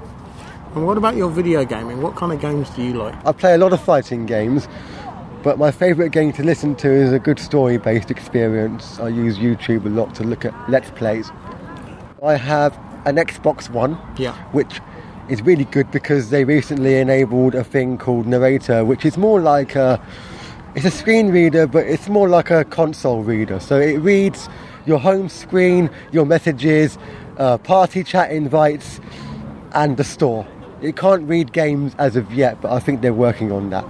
But I just learn the menus through memory, and I play games such as Killer Instinct, which is a fighting game, or Rock Band four, which is a music game. Right. And I've recently started to play through Marvel versus. Capcom Infinite, and it's quite quite a good game. I still think Killer Instinct is my favourite, though. Yeah, it's, it's fascinating to hear that you're you're involved in video gaming and things like that. And um, the, the new technology now is, is enabling people like yourself to get involved in games because of the um, what do they call it? Is it force force feedback? There's not yeah. there's not much force feedback. Killer Instinct doesn't use any force feedback. It's mostly the sounds. It's uh, stereo padding from left to right, so you can hear where if I'm on the left, you'll hear my character on the left, and if my opponent's on the right, he's on the right, or he or she, and you can tell where they are on the screen because of that. Wow! And it's okay. Also a two D or a side-scrolling experience. Yes. Okay. So it's a bit easier to play. So today at the event, for you, apart from princesses, obviously, what what's been your highlight? I met the voice actor Mark Silk. He's a lovely who guy, is isn't he? Amazing, and also John Gleeson, the voice of K nine. Yes, he's great, isn't he? Yes, and I also got to sit in the Iron Throne of Game of Thrones fame. That that must be quite interesting to actually feel that. I did not expect it to go as far back as it does. You're getting, you're almost, your feet are nearly dangling down, and it's instead of like a normal school chair, you're sat right back in this thing, and you've got two swords next to you. Mm-hmm. It's so clever. There's a so. lot, lot of intricate pieces on it as well, isn't there? So yes. lots to, lots to feel. I met Wall-E the robot as well, who also did his Wall-E voice to me, which was amazing. Yeah, he bumped into me earlier. And Chewbacca, the Wookiee, yeah, was really good as well, and that's how I met Liz. Yeah, she knows Chewie, yeah, yes. So she was hanging around with, with him. So it's been great for you today then. Uh, you got to meet quite a few people and d- that you haven't in the past, yeah? Yes, there's some, been some new faces, but also I have I have missed some. Um, I don't think some of my Predator friends are here today. I've missed... I also haven't seen the Predator that they have here yet. Um, uh, yeah, he has been around, but yeah, he's... I only saw him once, so yeah, he's about somewhere. But that's what makes this event so interesting, because you... You start talking to people and you realise they had such a different experience to you, because there is so much stuff to do and everything is a highlight. Everything is so well done. One of the, one of the really good new things is that... Did you see the Halloween room? Yes, I did. I don't know if you'd be allowed to record in there or not, but there's loads of sounds. I don't yeah. know if you'd be allowed to get the atmosphere of that room, but I think you should, because there's so much stuff in there to get. I think I might have to do that. If you can get, I don't know if it, is this a, is this a stereo recorder? It is, yeah. Yeah, get, go in there. Get, take a good. You can take a good, good shot of the sounds in that room. Yeah, it's it's surround sound, so it should pick up quite a lot in there. It'd be nice to, yeah, it would be nice to do that, because that was that's the noisiest room here, I think, in terms of loads of content to listen to. Excellent. Well, thanks for the advice on that one. Right, it's been a pleasure talking with you, Aaron. You too. Massive props to J J and Simon, because it's Field of Force Day five. Very big thing, I think. Five years of this. It is. Absolutely superb. What they've managed to achieve is... It's very hard to explain how good it makes people feel, but it, it, I feel like it changed me as a person. It introduced me to Facebook, and from there I made loads of new costuming friends that I'm still in contact with to these to this day. That's wonderful. And without that, also, I wouldn't have followed your podcast. So I'm very grateful for that. And I'm grateful for you for listening, actually, because it, it was, to get the feedback that I got from yourself, it was uh, wonderful to, to get. Thank you. You're welcome. As mentioned in there, Aaron comes from uh, the Isle of Wight, and uh, he, he's, he comes to the event uh, every year with his mum and dad. Uh, he does go to a lot of these kind of events. They have the Isle of Wight Comic Con, don't they? They do, yeah. And he goes to that, obviously, because that's local to him. And he said that he, he wouldn't mind actually doing a piece for us from one of those events, which would be quite interesting from his perspective anyway. Yeah. It was really emotional for, for me actually receiving, it, was, it wasn't an email, it was a Facebook message from him saying, look, uh, if you're going to Field of Force Day, is there any chance I could talk with you? And I went, sure, no problem with that. I'd, I'd love to speak with you. So that's that's what happened, because you, you approached me and you said, oh, I've spoken with Aaron. You, you've got to go find him. So. Oh, that boy broke me. He nearly ruined my makeup. I just, it was, he, he was just so excited that he was talking to, to me. Mm-hmm. And, and I remember him, you know, Dad, Dad, this is Liz from the podcast. I was like, wow. I mean, but that's what I mean about Field of Force. It is just, just all the feels. Yeah, his dad came up to me and he said, I didn't even know that he'd been listening to podcasts, let alone getting in touch with podcasts. That was a great moment for the for the podcast in general, and it was a, a great moment for us both. And it, it is great to have people like Aaron actually getting in touch with us, and that, and, and, and he's following us on, on Facebook, so he will be listening to this uh, podcast, no doubt. Oh, I feel like we should be all, hi, Aaron. We come back to Mister Taylor-Shearer again, and he's going around to... Uh, talk to some people that were, uh, well, one guy in particular that was in, involved with cosplay being Doctor Who, or at least one of the doctors. Now, cosplay is a major part of any Comic-Con, even Field of Force Day. Yep. I'm here with Steve. Steve, who are you? I, I'm here as Patrick Troughton, the second Doctor Who. Um, I came here, this has been my fourth time I came here, and this is actually the first event I ever did as um, Patrick Troughton, and I really enjoyed it. We're part of the uh, fifteenth Cyber Legion U K garrison, which does all the cosplay and Daleks and all the doctors and everything there, and um, this event's quite close to my heart with all the, all, you know, as a charity event and everything, and it's one that I always make an attempt to come and see it. And why Patrick Troughton? He was the doctor I grew up with. I started watching it, I can remember that on the telly when I was about five, four or five years old, and he's the one I grew up with, so he's the one that's closest to my heart. Yetis in the tube and all yeah, that kind yeah, of stuff. Yeah, Yetis and that lot, yeah. Yeah, because my wife does John Pertwee.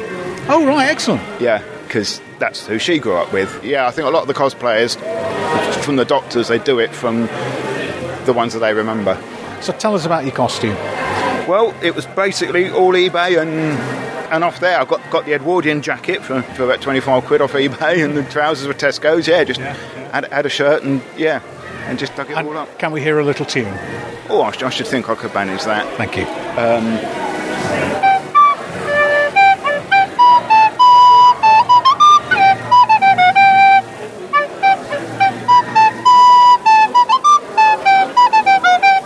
Wonderful. Thank you, Steve. Thank you. And have a great day. Thank you. Thank you. Bye. And he gave us a little tune on the penny whistle as well. It's character immersion, that is. Oh, it's totally immersed, yeah. But um, that also leads on to this little bit. I'm just going to play in that it's something that I found on one of Alan's recordings, and I didn't realise he was recording at the time. Now, um, I've forgotten the guy's name now. It's the guy who actually plays the voice of K nine in uh, in the Doctor Who series. And it was just Alan's reaction at the end. He went into total schoolboy mode because he was talking to K nine. Good afternoon. Can you hear what this is all about? I can, K nine, thank you. Excellent. That is satisfactory. You have no idea. How cool that is. And actually, he was telling us a story uh, about um, Tom Baker. And Tom Baker is doing a crossword, and he's he's reading out the, the the cryptic part of it and how many letters it is and whatnot. Of course, they're all connected by radio mics and stuff. Obviously, the, the, this guy can actually hear what he's saying, and he's actually giving him the answers to the crossword. So all you can hear is K nine giving Doctor Who the answers to the crossword in the newspaper. Which was the most bizarre thing ever. So the next part is I team back up with Alan, and we go into the main auditorium when Steve Hewitt is on stage, who is a ventriloquist. Um, and as we mentioned, that he was on Britain's Got Talent and, and this and that. So we start talking about that, and then something happened. One of the features of the Kingsgate Centre is this huge, massive stage in the auditorium, and we've got Steve Hewlett on there at the moment. Uh, he's a ventriloquist, and uh, wasn't he on Britain's Got Talent? He was. He was one of the finalists on uh, Britain's Got Talent about three years ago, I think. And uh, he's got so he's got a crowd absolutely enthralled here, and it's good to see that his act is being signed simultaneously. Simultaneously as well. That's right. Um, Field of Force Day, whenever they have events on the stage, they have someone from from uh, the, the B S L, the, the British Sign Language Organisation, to come on board and do the signing for them. Brilliant.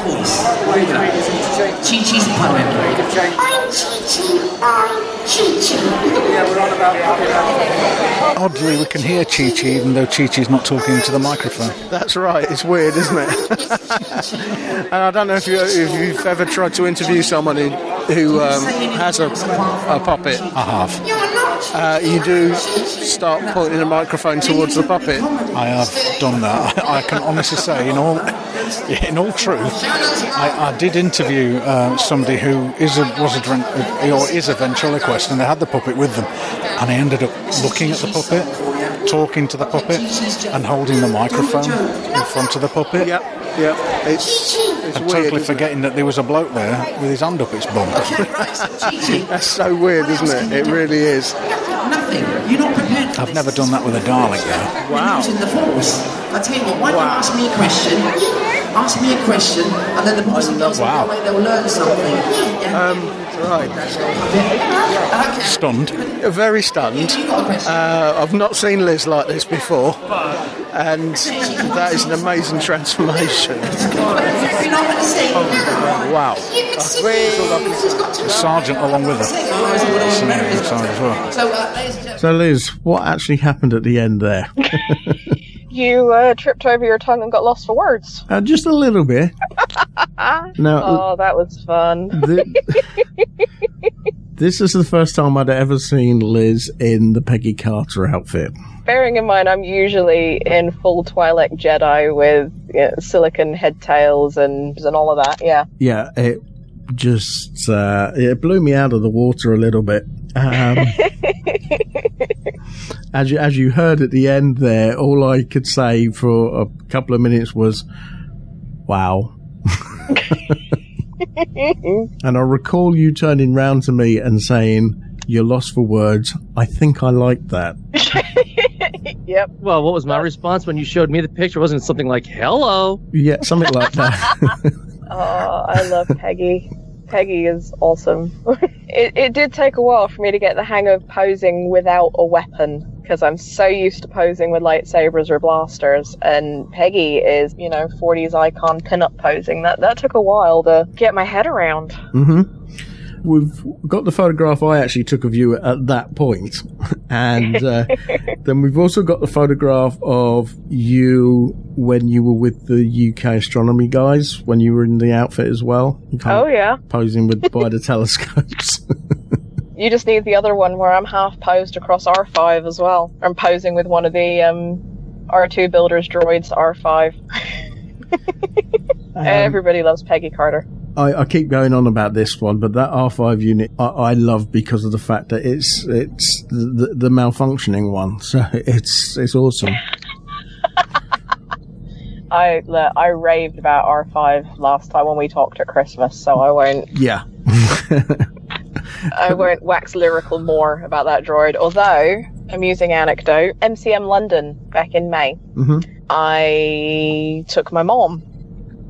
So I didn't costume. I took my mom to her first ever convention, and we stopped off by, you know, Rebel Legion U K G R two builders area, and there was R five and another droid. I suppose it's part of why I love um, costuming with Wookiees and things like that, because I don't see the costumer, I see the character, so I will interact with the character. When I'm with the R two builders, I will interact with the droid and ignore the person controlling it. Yeah. And I love that. And uh, I'd already given R five a hug and, you know, kissed the top of the dome, and this other droid had come over, so I, I hugged that one and gave it a kiss, and then R five bumped me in the ankle.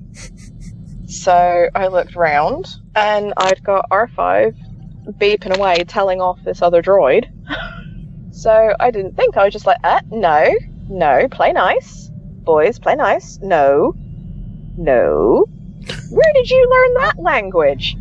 And all of this, and I'm stood there telling off these two droids, and I'm going, no, no, back off, back off. Really, I am surprised at you. And at the corner of my eye, I realised I've got about six or seven people stood around me watching, and somebody's filming me.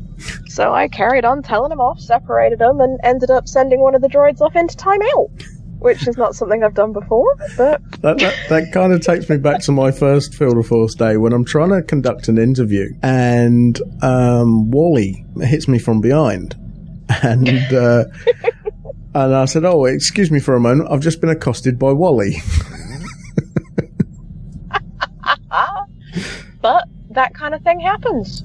You know, you do. You get Wall-E, then there's Superman, then a little gaggle of Disney princesses walk through. Then some cats. You turn a, yeah, yeah, the convention cats. You turn a corner and Hulk's just chilling out. And then you go into the auditorium and there's two or three Wookiees dancing to the Blues Brothers. Yeah. And then, and another one on the first, my first Field of Force Day was when I had a beer with Duffman, which was weird, but uh... it, it is um, eclectic. Mm-hmm. During the event, we had a few difficulties with doing interviews because of there was a lot going on in the auditorium, and trying to compete with it wasn't the, the easiest thing. So what we decided to do was to go around the actual venue and see if we could talk to different people around the uh, different rooms. And uh, we went into one of the, the big pools of the event, which is the merchandise hall, um, and this is how it went. Now, comic books are merchandise. And isn't it appropriate that we should be take, making our way into the merchandise room? Yeah, it's uh, where there's all the hustle and bustle going on. You've got to say, it, it is one of the busier rooms, isn't it? It's busy outside. You come into the merchandise room and it just... It feels a little bit claustrophobic, actually. Yes. Yeah, I, I was just stood in the doorway um, in a little bit of a space. It's a very daunting place, isn't it? It's, it's, it's a fairly large room, and it's very, very packed and busy. It is. It's it's a bit of a minefield to try and negotiate around. Um, but we're speaking from people that are able-bodied. Working your way around here as a disabled person is is a challenge, but doable. Yeah. Um, it just means that everybody else has to be aware of their surroundings and cooperate with each other. Yes, uh, unfortunately, able-bodied people do have a tendency to forget that uh, this event is aimed at people with disability. And, and they, they, they, te- they tend to forget to look below their nose. Right, shall we, uh, shall we dive in and take a look around here? I think so. I think so. Little People U K. Yes. Um, tell us, tell us about your organisation, little people u k dot org. The L P U K is People with Dwarfism, set up by Samantha Davis, and Warwick Davis is our patron at this moment in time. And it's people who, who's had a child who's it's not in the family with dwarfism, and we can give a positive and unique look onto it. In, in what way? I mean, if you're looking, talking about something practically, what, what practical help can you can you offer somebody, uh, uh, parents or and parents? Mainly, it's, it's the simple one of talking to them and giving them that a unique look, saying we're just short. That's all it is. That's all we are, short. And go out there and be big. It doesn't matter. You can do anything. And that's what some families c- can't believe. They're going, oh, my son can do this. Yeah, go on, try it. So that's what we're trying to put that positive and unique spin onto it. Do you consider it dis- a disability? I, th- I suppose. I suppose in a way it is a disability, but in my eyes it's not. I do everything what a normal average height person does. So there's a lot of people with different disabilities what are about harder life than me. So on the spectrum of disability, it's at, at the bottom or is it at the top? I don't know which way we're looking at it, but yes.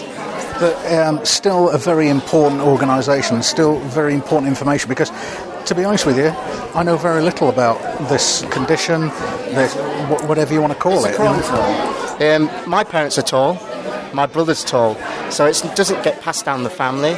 Two dwarfs who are married can have a tall child, so an eighty percent of parents with dwarfism are average height, so that's quite high. It's only so people who. And especially if not been looking for it, they can, a child can be born with dwarfism and they didn't realise it's got dwarfism until it's born. So some, like anything, what's new or different, people start going, oh, what do you mean my child's got dwarfism? And especially now with the website, you can look out and go, it's just short. That's all. Or this information, or, or we don't need to change the hours. You know, you don't need to change many things in life, you know, because life, you can't do it in the big world. As with everybody, you grow, you develop, you become your own personality, and, and that's it, isn't it? Yeah, I think it's just, just coming your own personality, and don't worry about being short. Sometimes it does, there's a little issues with it, but there's issues with anything in life, you know, and it's just getting over them issues and having fun with it, you know, and, and a smile helps everybody, doesn't it? Doesn't it just? Thank you very much for talking to us. Thank you very much. Thank you very much. So that's uh, Little People U K, Positively Unique. Um, Warwick, Warwick Davis is our patron. So if you want to know more, contact at little people u k dot org or visit the website little people u k dot org. So at the end there, we were talking to the guys from the, the Little People charity. I would just like to say that the Little People interview, there is one thing that really, really touched me in all of that that um, the guy was saying. And it was, forgive me for paraphrasing, but it was the about, you know, so what if you're little, go out and be big. That that really stuck with me. That, I thought that was beautiful. Yeah, that was pretty cool, wasn't it? And um, as they mentioned there, Warwick Davis is their patron. And um, this is when you sort of came on to the scene as well, because you at the same point as us, we, we heard that uh, Warwick Davis was uh, on the premises. I... bolted. I did not even finish getting out of Peggy Carter. I literally, I was in the middle of getting changed and somebody said Warwick Davis is downstairs, and Warwick Davis is just a freaking legend and I've always wanted to meet him. And yeah, so I literally threw on a tank top, threw on a pair of jeans and ran downstairs still in my Peggy wig, my full Peggy Carter makeup, just desperate to go and meet Warwick Davis. The man is a legend. which which leads us nicely onto the next bit, because I actually got a few words with, with Warwick. Um, I know he's a very busy man, and he was about to leave at the time, so I'm very grateful to him just to say a few words to us. So this was the moment that I met Warwick Davis. So I'm here once again at Field of Force Day twenty seventeen, and I am with the legend that is Warwick Davis. How are you doing, sir? Ah, very well, thank you. Now, Warwick, you've been an ambassador for Field of Force Day for quite a long time. Yeah, I mean, uh, I forget how many years it's actually been running now, but uh, it's it's a terrific event that, that goes from strength to strength, and here we are this year, and the event has attracted like more than a thousand people. And the more people that can get to uh, experience Field of Force Day, the better, really, because it's uh, it's such a great idea to have an event that, you know, is accessible to people, to everybody, you know, whereas a, a regular kind of science fiction comic book convention is not necessarily uh, the most accessible place. And uh, I think uh, Simon and J J have really hit on something here, and uh, you know, as you can tell by the numbers that are coming out to the events, uh, it's proven to be very popular. So how did you get involved? Uh, just I, I knew J J, and uh, I'm, I'm sort of local to the area here where he set it up. So uh, yeah, that was really my involvement. And uh, being an actor, you know, I'm somebody that uh, would be asked to come to something like this as well. So, for you, uh, in a few words, what does what does Field of Force Day mean to you? In a few words, I'm not a man of few words, so it's a, it's a tricky one to kind of answer in a few words. But I, you know, it's just lovely to meet people that I wouldn't normally get to meet. You know, people who are coming to these events from uh, from all walks of life, with with varying varying degrees of disability, uh, but they're all able to experience and enjoy something as one. You know, that's what it does. It levels the playing field a bit, and uh, you know, whether you have a learning disability or a physical disability, you can still be a, a film, comic book, T V fan, and uh, and we all like to celebrate those things together. Awesome. Well, Warwick, it's been fantastic talking with you, and uh, may the force be with you. Thank you very much. Cheers. As I say, he didn't have a lot of time, and I didn't want to do a proper interview with him. I just wanted to get his version of what Field of Force Day is about and why he was involved with it. And I didn't actually know that he was from Peterborough originally. So. Ah, I did, because I know that he's done other Little People fundraising events at the, is it the, the Serpentine? Because oh, right. We've had um, some friends of mine costume for that to raise money for the Little People U K as well. So cool. I did know that bit. What I don't think a lot of people realise is he was something like eleven when he was in Star Wars. Yes, he was, yeah. He was, you know, a little kid, so he's grown up with it at the same time. And it might sound silly, but I like the fact that there's people who will still take the time to raise money and support worthy causes, even though there is somebody, because there are a lot of somebodies who don't. Yeah, there is a lot of that. And it's good to hear that people don't forget where they came from. So that's always nice. Yeah, he's been involved with Field of Force since, you know, pretty pretty much all the way along. Yeah, day one, pretty much. Yeah. As I said, the thing that he does at the Serpentine, well, that's a, um, a local shopping centre, mm-hmm. and he'll still take the time out. I'm not doing a very good job of putting it into words, which is a really great thing on a podcast, but it's just it's it's a really good thing, and it is nice that he wants to help other people as well, and to remember that and not just be a somebody. Yeah, yeah, that's definite. It's yet another thing that makes the man a legend, in my opinion. Now, the next clip is uh, back to Mister Taylor-Shearer, and he's talking to a whole group of cosplayers.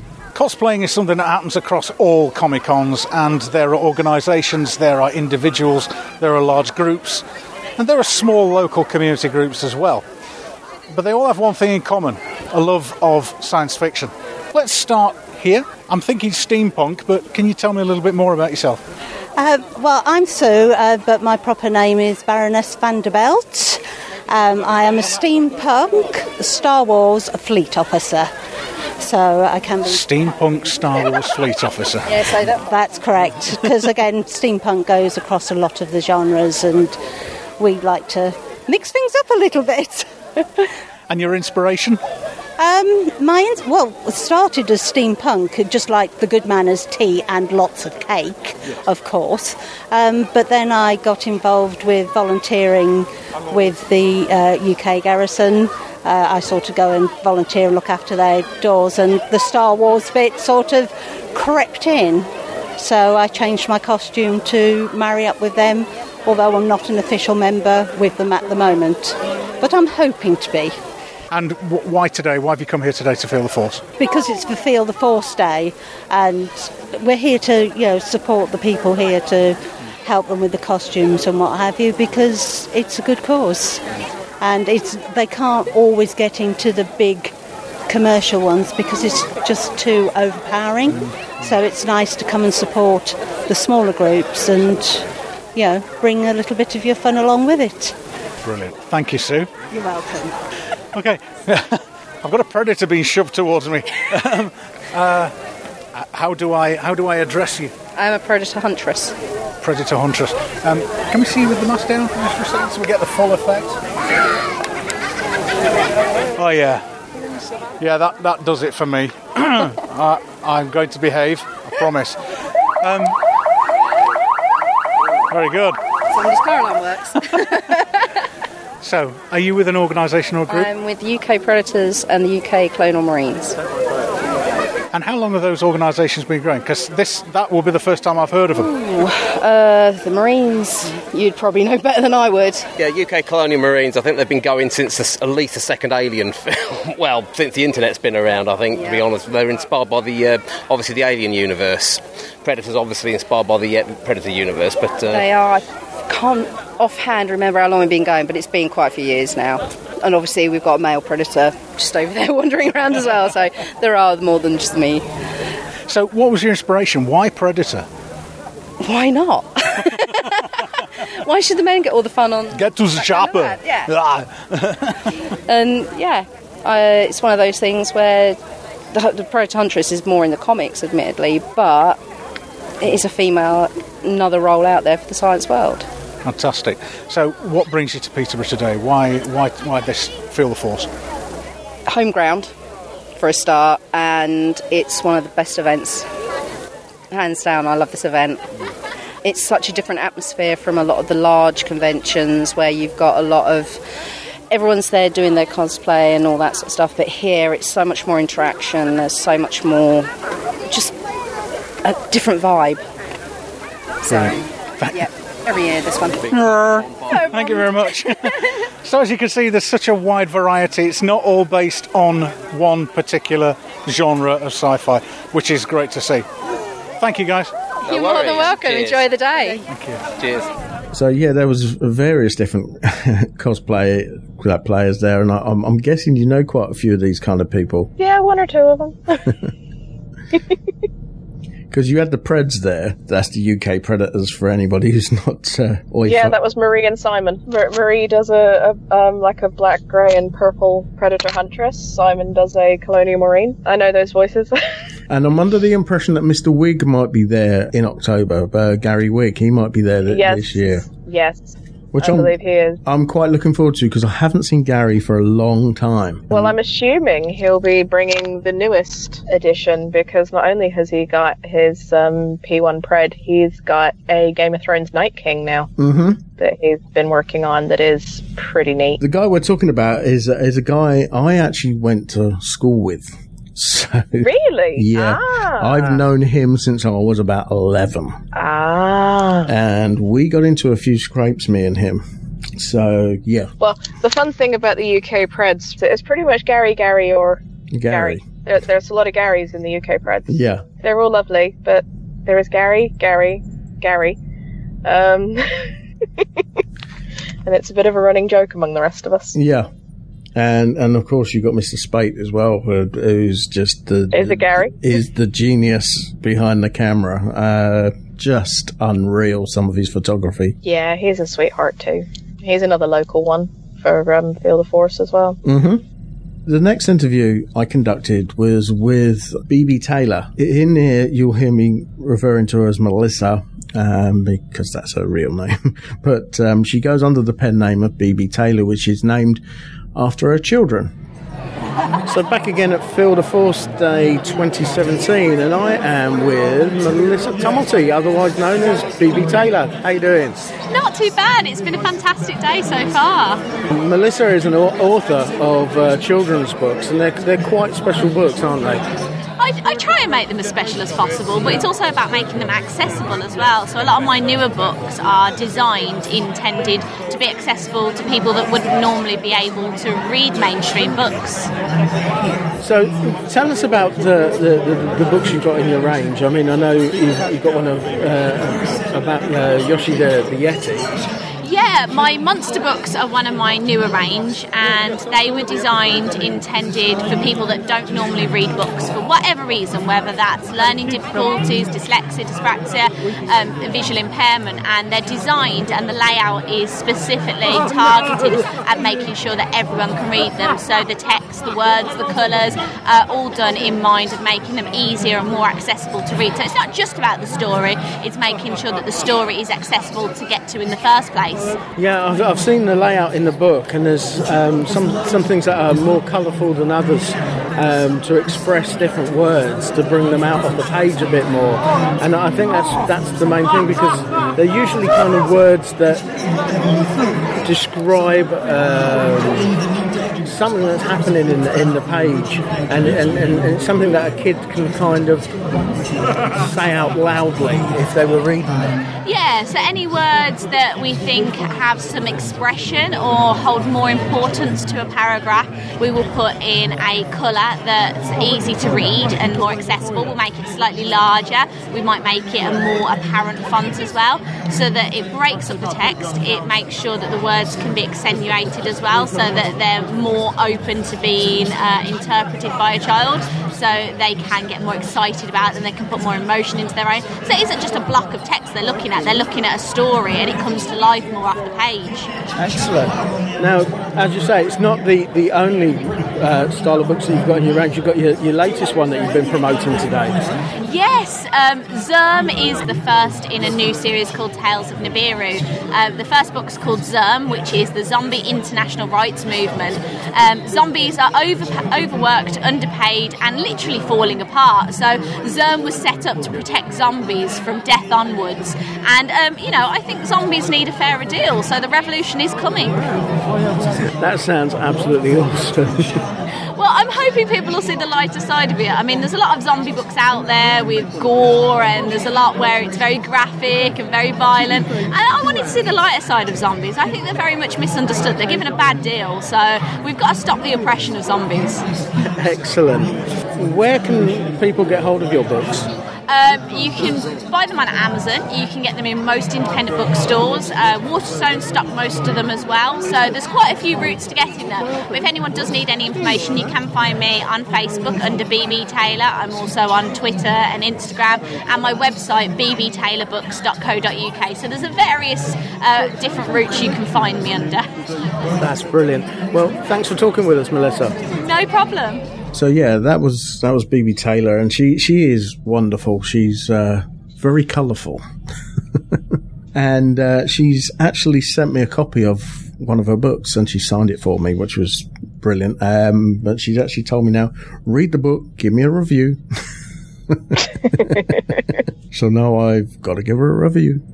I met her at Field of Force Day, West Midlands. It was bizarre because the books that she was promoting at that time was the monster books that she was mentioning in, in the clip there, uh, with Yoshi the Yeti, and uh, quite a formidable character, and uh, yeah, another one of these big furry things that you just want to go and hug. uh, I seem to spend my half my life around those things. Now we're getting towards the end, and one of the, the big things that they do uh, at Field of Force Day, which they don't do a lot of at some of the other places, they, they have a lot of a stage presence there, because they have something happening on the stage probably every thirty minutes or so. There's there's always something going on, whether it's local dance groups or Sabre School. Yeah, the Sabre School or the Blues Brothers. Blues Brothers. I love the Blues Brothers. And uh, they finish off the evening with a uh, well, they get a lot of the kids up on stage, some of the, the kids from the audience, and the volunteers, the, the cadet kids, they come up on stage and they just let their hair down, and they normally sing something or something very close to singing, and uh, this is an, um, what they actually did for the Field of Force Day five.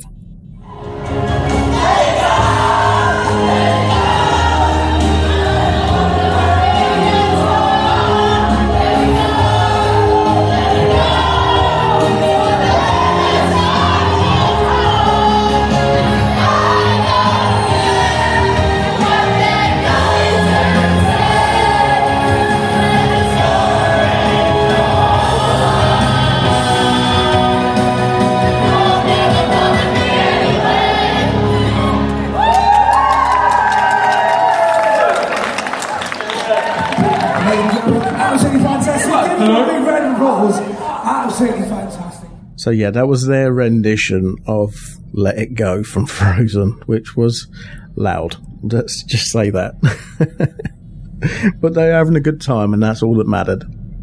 It was enthusiastic. Yeah, definitely that you, yeah, you can say that that was definitely enthusiastic. So that leads us to the last recording of the day. Alan managed to go out there and actually capture a few people before they were leaving and ask them about their day.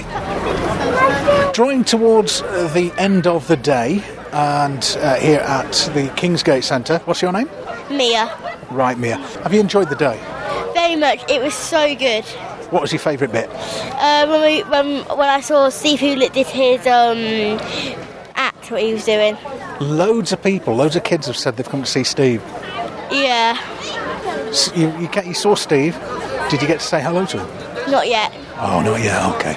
Maybe you'll get to meet him in a bit, yeah? Yeah. Um, anything else that was a highlight for you? Um... Well, I got to see um, B B Taylor. Do you like her books? Yeah, I I haven't really read them, but I think I've heard of um, her books and watched really sure day. All right, thank you. And yourself? Did you en- um, enjoy the day? Just yeah, just seeing the all the Star Wars characters and just all the yeah, all the characters that on display. Really, just having a look round and. Yes, yeah, it. Um, Did you get to meet any of the people that were there, sort of signing images, signing pictures and stuff like that? I had a, I had a look. Yeah, had a look. I had a look round them. Um, so yeah, and I saw the one from EastEnders. So yeah, just had a good time. I've never been before, but yeah, I had a very good. So you think you'll be back next year? Just seen all the like the Hulk and all the different characters that are out, and and and the same again, seeing Steve on the stage. Very good. Yeah. Thank you. Thank you very much for your time. I'll let you get home. Take care. Have a safe oh, journey. Yes. We've been making a podcast about Field of Force Day for right. the last sort of five years. And what I'd like to do is just get your views of the day. What was the highlight? What did you enjoy? Ooh. Same for you, for your for okay, the then. As well. Well, I guess we came because we uh, knew that Star Wars was involved. So uh, that was my primary interest. But uh, you enjoyed Batman, didn't you? Yeah. What was it? What was your favourite? Looking at the toys, I think, and yeah. the Lego as well. So, so all the merchandise helped, didn't it? Isn't it great that there's a place where you can you can just come and play with all the toys and you don't yeah. have to worry about breaking them? Yeah. In fact, I think they spent most of the time in that in the room where you can. Yeah, there's a, people brought their, obviously they have toys and that in. And you spent a good half an hour in that, didn't you? So. Uh, yeah. Yeah, so that. Did you get to meet any of the characters? Oh, uh, yeah. Well, who, who did you meet? Um, Took lots of photos as well, didn't you, with... Yeah. What, Batman, Suicide Squad, and... Did Spider-Man? Yeah. Who else? And, um... what's he called? Um, Kylo Ren. Oh, yes. Star Wars crew. Yeah. Have you travelled far to get here today? Um, yeah, the other side of Spalding, so it's not too far, about an hour away, oh. so, um... Yeah, it's my wife that put us onto it. So she um, she works for Sense, and they'd been here last year. So um, she booked us tickets as well. So uh, we met up with her, with her, you know, during the day. So. so this is the first year you've been? First for me, yeah. Second for my wife with Sense. So uh, yeah, enjoyed it, didn't we? Yeah. yeah. Brilliant stuff. Thanks very much for no, talking no to worries. me, and uh, have a safe journey home. Thank you. All right. Bye. Bye. And it just shows, doesn't it? It just shows how people really love. That convention. I mean, there was a couple of people that um, I, I can't remember if it was something that clip or the other one where they were saying that they were going to go to another event or they were doing something else, but they cancelled it and came to this one instead because they'd heard about it from other people. And the word just does get out there, and it's it has got such a strong following now. And I think that's the reason why they've now they're now going to open it to the next floor so that they can bring something special. It needs it. There is just so much and so many people that want to get involved with it. And it's gone from being a one thing to having different ones in different towns. And I know we keep saying you can't explain it. You know, we've we've tried. And it, it might sound lame saying you can't explain it, but it just, that's the point. It, you need to see it. You need to go. If you can go, go. There is such a fantastic mix of costumers. I mean, I've, I've done events and, you know, we'll be sat there with people from whichever group. I mean, a, a lot of costume groups, and you'll be talking with people and saying, oh, are you doing this one? Are you doing that one? You know, this particular weekend, there's some stuff coming up. Are you going to go to this? And we'll be like, no, no, because that's Field of Force. Oh, and no. They'll say, and somebody will say, oh, what's that? And a group will sort of gravitate together saying, you've never done Field? Oh, you need to do Field of Force. Sign up on the website. Go to Field of Force. It is the best event to costume ever, because the the reception you get, the emotional high that you get, the how welcoming you are. You know, J J and Simon really take care of their costumers with the space that they give us to get changed in, and we get fed for, you know, they put out a week's worth of food, I think. Oh, wow. Uh, I mean, just uh, for us. Just, we just... we get a full full buffet and everything for the costumers. They really, really go the extra mile to take care of us. It's just a plate of Jaffa cakes does me. I mean, it's... Uh... oh, no, sausage rolls, salad, sandwiches, potato chips, you know, fruit. Cake, Jaffa cakes. Um, they really, really do take the best care of us. Yeah. And it's great in that, you know, I don't want to sound too materialistic on this one, but being able to have the space to get changed and get ready in and get fed, that's, that's pretty much everything that makes us happy as costumers. It's similar to when you're doing events with kids, to, to children, you're not somebody in a Stormtrooper costume. You are a stormtrooper. Stormtrooper, yeah. You're not, you know, you are Princess Leia. You are Sleeping Beauty. You are a Minion, Duffman, Hulk, the whole mix of everything that is there. That event, more than others, brings out that kind of childlike wonder in you, even as an adult. You're not as jaded or cynical as you might normally be. And you feel a lot more comfortable to be excited that, oh my god, it's a Wookiee or a Stormtrooper or Boba Fett or whatever. And that's what makes it so emotional for us as costumers, because you get such a higher level of excitement from people who are thrilled to see you, because to them, you are that person. And that's where the extra sort of overload of feels comes in. Mm-hmm. There was a very, very sweet little girl at Field of Force five in a in a wheelchair, in one of the the fully motorized wheelchairs. Again, she just really, really loved my costume, um, would bounce up and down every time she saw me throughout the day, came to find me to show me a picture that she'd drawn in the children's bit, things like that. And it is, it's just, they're really happy to see you. You really matter. Being able to go that extra with the interactive of people like Aaron and, you know, with the visually impaired and things like that, so that they can actually feel the costume, because it's like, like he said about Stormtrooper armor, if you try and explain to somebody what a Stormtrooper looks like, I'm not sure how good a job you do. No, you wouldn't. You wouldn't be able to do it. Or like a Wookiee, where you'd say, you know, they're seven, eight, seven or eight feet tall and furry or hairy or whatever sort of fuzzball description you're going to use. I'm not sure you would think that it's hair. I think people would think it's more like fur. Mm. Whereas actually a Wookiee, you know, Wookiee costume is essentially a gigantic wig. Yeah, pretty it much. Is, it, it's hair. It's not fur fabric. It, that's not something that you'd necessarily get from a description, or even necess- even possibly from seeing it actually on the screen. One of the things that stands out for me from Field of Force Day five was I was in the merchandising room, and uh, I've, I've mentioned them in the the clip that I played in with Ross, um, and you've mentioned Andy. And Louisa, his, his wife, was running around trying to find something that she could buy that was a Wookiee. And right. I'm thinking, well, why, why, why do you need to buy something with a Wookiee? You've got one. Um... So she said, we've come across this little girl, um, and I think you may have seen the photographs of her uh, doing the rounds. Um, she was the, the Harley Quinn. She had the ear defenders. Now, this girl was frightened of Wookiees, and eventually they got her to come nearer and nearer to... They, they wanted her to meet one, but she, because she was scared of. Mm. So they'd been trying through the day to slowly get her closer and closer. And then eventually there she is hugging a Wookiee. And Louisa wanted to get her a little gift of a Wookiee to take back with her, which I thought was just really nice. That's Louisa all over, though. Yeah, she's everyone's mum, isn't she? Well, she'd probably kill me for saying that, actually. She might do, yeah. Um, I mean, I, I've known Louisa and Andy um, probably only about eight, eighteen months, actually. Mm-hmm. But they are just hearts of gold, those two. I mean, they, they're Plymouth. Yeah. They, they live, so I can't even how many hours that is from there to uh, so Peterborough. About six, seven hours, something like that. Something, something like that, yeah. Yeah. But they go to as much as possible. Um, Andy's got a Tarful, a Chewbacca, he's got a Biker Scout, and they do go to so many things, and it's all, you know, everything they go to is um, they're raising money for something. Yeah.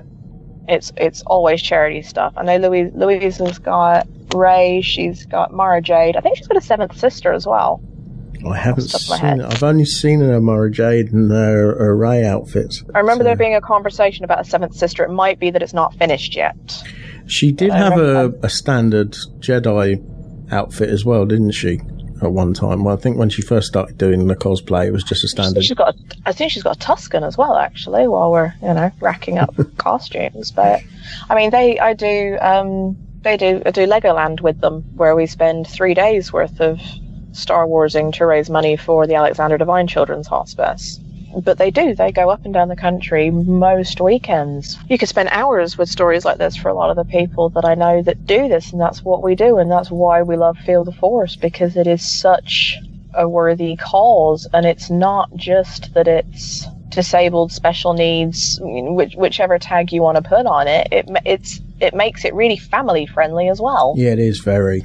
Um, it's a really good one to bring the kids to. I, I took my daughter the first time I went. She was only three or four years old. They have a lot that they do for kids there. You know, for the simple fact that kids are allowed to touch things. That's that's not a not a thing a lot of places. No, I mean, um, I mean they've got props there, and in many places it's do not touch these. You can look but mm-hmm. don't touch. But at Field of Force Day, everything has got access. See, as a costumer, we are part of the thing that we fill out. So it does say, you know, are you happy to be touched? Because, as we said, you know, visually impaired and so on, it's how else do you know what something looks like? Yeah. So that's one of the things that we agree to. If we, and it does say, you know, if, if you're happy to bring a prop along, you understand it will be for the touch table, so people will be picking it up and looking at it. Mm-hmm.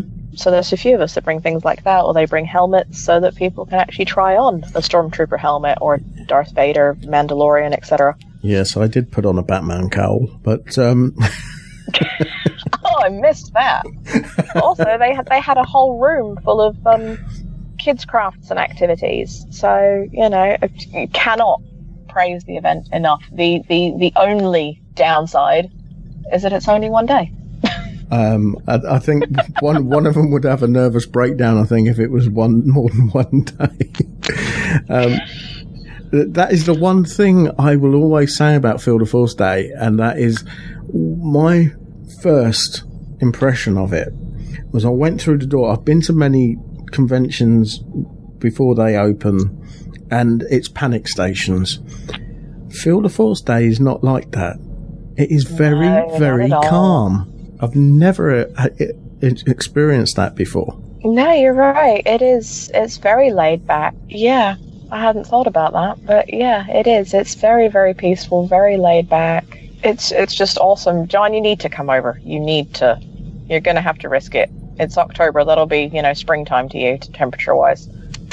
Yeah, well, talk to the airlines who charge like eight hundred dollars a ticket. Alrighty. Yeah. Slight slight issue there. Yeah, yeah, all right. I'll, I'll, I'll let you have that one. Right now, I'm too busy getting ready to go to Canada. Oh, because, yeah, you got TanaCon coming up, haven't you? You betcha. Uh-huh. Got my second gun printing off. Yeah, I know, gun, Yankee, whatever. It's a it's a game, okay? He's now got into three D printing uh, weaponry. Oh, man. From, from, from oh, don't, don't even. That is that is the dream. One day I will. Oh, freaking hog. Off. Oh, yeah. One day I will. He's he's already done Han Solo's blaster. That was the first thing okay. I did. Which version? What do you mean, the D L forty-four? He's got about five different ones. Yeah, I know. I want to say this is the original. I have a, a three D printed sniper, a Star Wars sniper rifle that's almost as big as me. It's awesome. See, when I win the lottery, it's going to be three D printer and vacuum former. There you go. And then I might even go for, you know, the added bonus of an injection mold too. Yeah.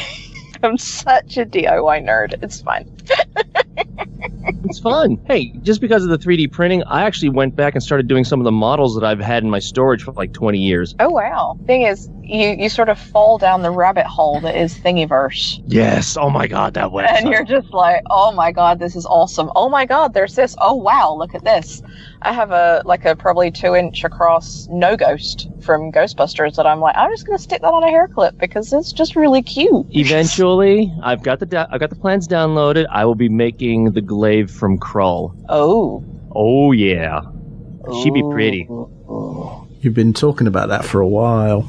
Yeah, I might do that after TennoCon. Oh, the possibilities. Mm-hmm. So much filament, so little time. Ah. Fortunately, filament is cheap. Indeed. No, three D printing's awesome. One day I will own one. Come on, Mark, finish yours. I know. Uh, see, the, different, the difference between you guys is I'm actually building a three D printer. So I had to assemble mine. That's the same thing. Yeah, but you didn't have to do it from scratch. That's your own fault, then. Oh, I can't comment. Half the reason I make my own costumes is because it's far cheaper to make them than buy them. Mm-hmm. Oh, absolutely. I'd love to go with Darth Vader, and then I see the price of the really good-looking costumes, not the crappy, looks like you put on a bathrobe and a helmet. And seriously, it, I've seen, this is the really high-quality one. It's like one hundred fifty bucks. I'm like, yeah, right. I don't think so. Let, let me get, get a shower, and maybe I'll use it. But uh, the the really good Stormtrooper outfits are like fifteen hundred. This This is the fundamental thing. If you are not in the scene and you think, that looks awesome, I'd love to do that, and you go to Google and you type stuff in and you don't necessarily know mm-hmm. all the right buzzwords or whatever, and you look at it and you think, oh my God, you know, two thousand dollars for this or nine thousand dollars yeah. for that, I could never do it. And it's actually not that drastic, especially if you're willing to take the time. If you want to buy a Stormtrooper, complete Stormtrooper outfit, all done and dusted, then you are really going to be kissing one thousand dollars goodbye. If you are willing to buy the armor and then buy the undersuit, buy the boots, and then do all the strapping yourself, then you can save a ton of money doing it that way. Mm. And you can guarantee that it actually fits you properly. But it is, it's things like that. It's the fact, like, um, Boba Fett armor is basically made out of Sintra. It's expanded foam board. It's plastic and a heat gun. And you bend it to shape. I really, really just dumbed down how you make Mando armor, so I apologize to any Mandos listening, but... Simon Phipps is a member of Mandos. I mean, I think his outfit cost no more than three hundred quid. Although he's been pointing out some of the di- bits and pieces on his weaponry that is like, yeah, that's off of a Heinz ketchup bottle. Yep. um... Jedi um, food capsules on like Obi-Wan's and Qui-Gon's belt, those things are basically the equivalent of Sharpie lids, mm-hmm. um, filled in and spray painted. Um, the code cylinders in the original tri- trilogy with, with the officers on the Death Star, they're basically chalk holders. Oh, right, yeah. The the calm thing that they were the Obi-Wan's using in the prequels, it's a Gillette lady shape. Yeah, I was going to say that. Yeah, spray. It's a Gillette lady shape. So it's just, you know, like, here's ten bucks, go find something that looks spacey. When you break it down and start looking at bits and pieces, it took me a while to see that, or, you know, I'd spend months looking for something that had to be the right thing, and then it occurred to me, what am I doing? I could buy the buy an item of clothing in any color that's the right shape and then dye it. Things like that. I'd spend like a month looking for the right pair of trousers in the right color, and then it dawned on me, oh yeah, fabric dye, and then it becomes ridiculously addictive. As I've witnessed. Yeah. I don't know what you're talking about. I, I, I certainly don't have a costume on the go at the moment. I've seen what you're like in fabric stores. As I said, hand on heart, I do not have a costume on the go right now. I may have three on the go, but I do not have a costume on the go. Moving swiftly on. I think it's time to end this section of the show, and uh, when we come back, we'll be chatting with Ross Hockham for the second time this evening in his regular segment of what's going on in the skies for June. On canvas with paint in the artist's school, it is red that is hot and blue that is cool. But in science we show, as the heat gets higher, a star will glow red like the coals of a fire. Raise the heat some more, and what is in sight? Behold, the star glows bright white. But the hottest of all, I say unto you, is neither red nor white, when a star has turned blue. Ladies and gentlemen, you know it, you love it, you can't live without it. This is T G P Normal. Nominal! Damn! So, welcome back to T G P Nominal, and joining us on the line is the one and only Ross Hockham from U K Astronomy. How are you doing, sir? Yeah, really well. The one and only. I like it. There's only one me. I don't know if it's a good thing or a bad thing. Well, probably good. So what's been going on with you guys? Uh, we've been good, actually. We've had a couple of good nights out. I've got to talk about one of our nights out, actually, on uh, on this today, because it was a bit of a crazy one. Yeah, me and Mick went out and had some fun. Weather's been a little bit rubbish lately. There's been storms, isn't there, and rain and people getting flooded, which is never good for telescopes out in, a out in your garden. Not really. I think a few people had to strap theirs down and hide them in the garage and things like that. But it's looking good today from what I can see, and hopefully this month. Awesome. So what have you got for us? June, isn't it? It is, yeah. Get the month right. Yep, June, hopefully. Sunny. We like the sun, because it means we can look at the sun. But yeah, last month it was all about Jupiter, wasn't it? Jupiter was the big boy in the sky. It was at opposition, and uh, this month, funnily enough, it's uh, the second biggest, Saturn. So it's all about Saturn this month, because we're passing Jupiter, and now Saturn's actually going to become in opposition around about the twenty-seventh. So it's a really good time to have a look again. It is going to be a little bit low, but as I, I'll talk through in a second, you can see it and you can get a good picture as well. I had my first go. So yeah, we're going to fly past Jupiter now. It's, it's slowly going to go over the next few months and start dipping down. So if you want to go and have a look, go and get it now. But it's all about Saturn. Saturn rises at about eleven p.m. It's at its highest around about one a.m. So really that's the best time to see it, because if you're looking low down the atmosphere, you're looking through more, and also you've got the haze, especially in the summer. It's quite turbulent. Uh, and at the moment, it's around about nine A U from Earth. Now, A U means astronomical units, which is pretty much a unit that I think scientists have made up. So one A U is uh, pretty much the distance that Earth is from the sun, which is about, what, ninety-three million miles on average. We do move slightly closer and further away as we orbit. So they, they've gone for the average and said, yeah, that'll do, one A U. So that's how we can measure things in our solar system and stuff like that. So why not? So, yeah, it's about nine A U. So it's quite far away. If you think about it, ninety-three million miles is one. Times that by nine, and that's how far away Saturn is. Wow. Uh, I'm no good at maths, so I'll leave that to you to calculate while I chat away. Yeah, unfortunately for us, though, in the U K, it doesn't really rise too well at the moment. But as I said, I was out last month when it was even lower, because it's, it's slowly going higher and higher as we go through the year. Uh, I managed to get a decent view of it, saw its rings, I could see the gap uh, in between them, and also I had my first astrophotography picture of the planet. I think I sent it to you, didn't I, on Messenger? Uh, yes, you did, so, yeah. yeah. Yeah, a month or so ago, I got Saturn and uh, Jupiter, and a couple of stars I think I played around with. But yeah, I, it was the first one I did without using my phone, so you can still get a picture with your phone. That was last month, so have a, have a go this month, go out and have a look. Uh, I will put the picture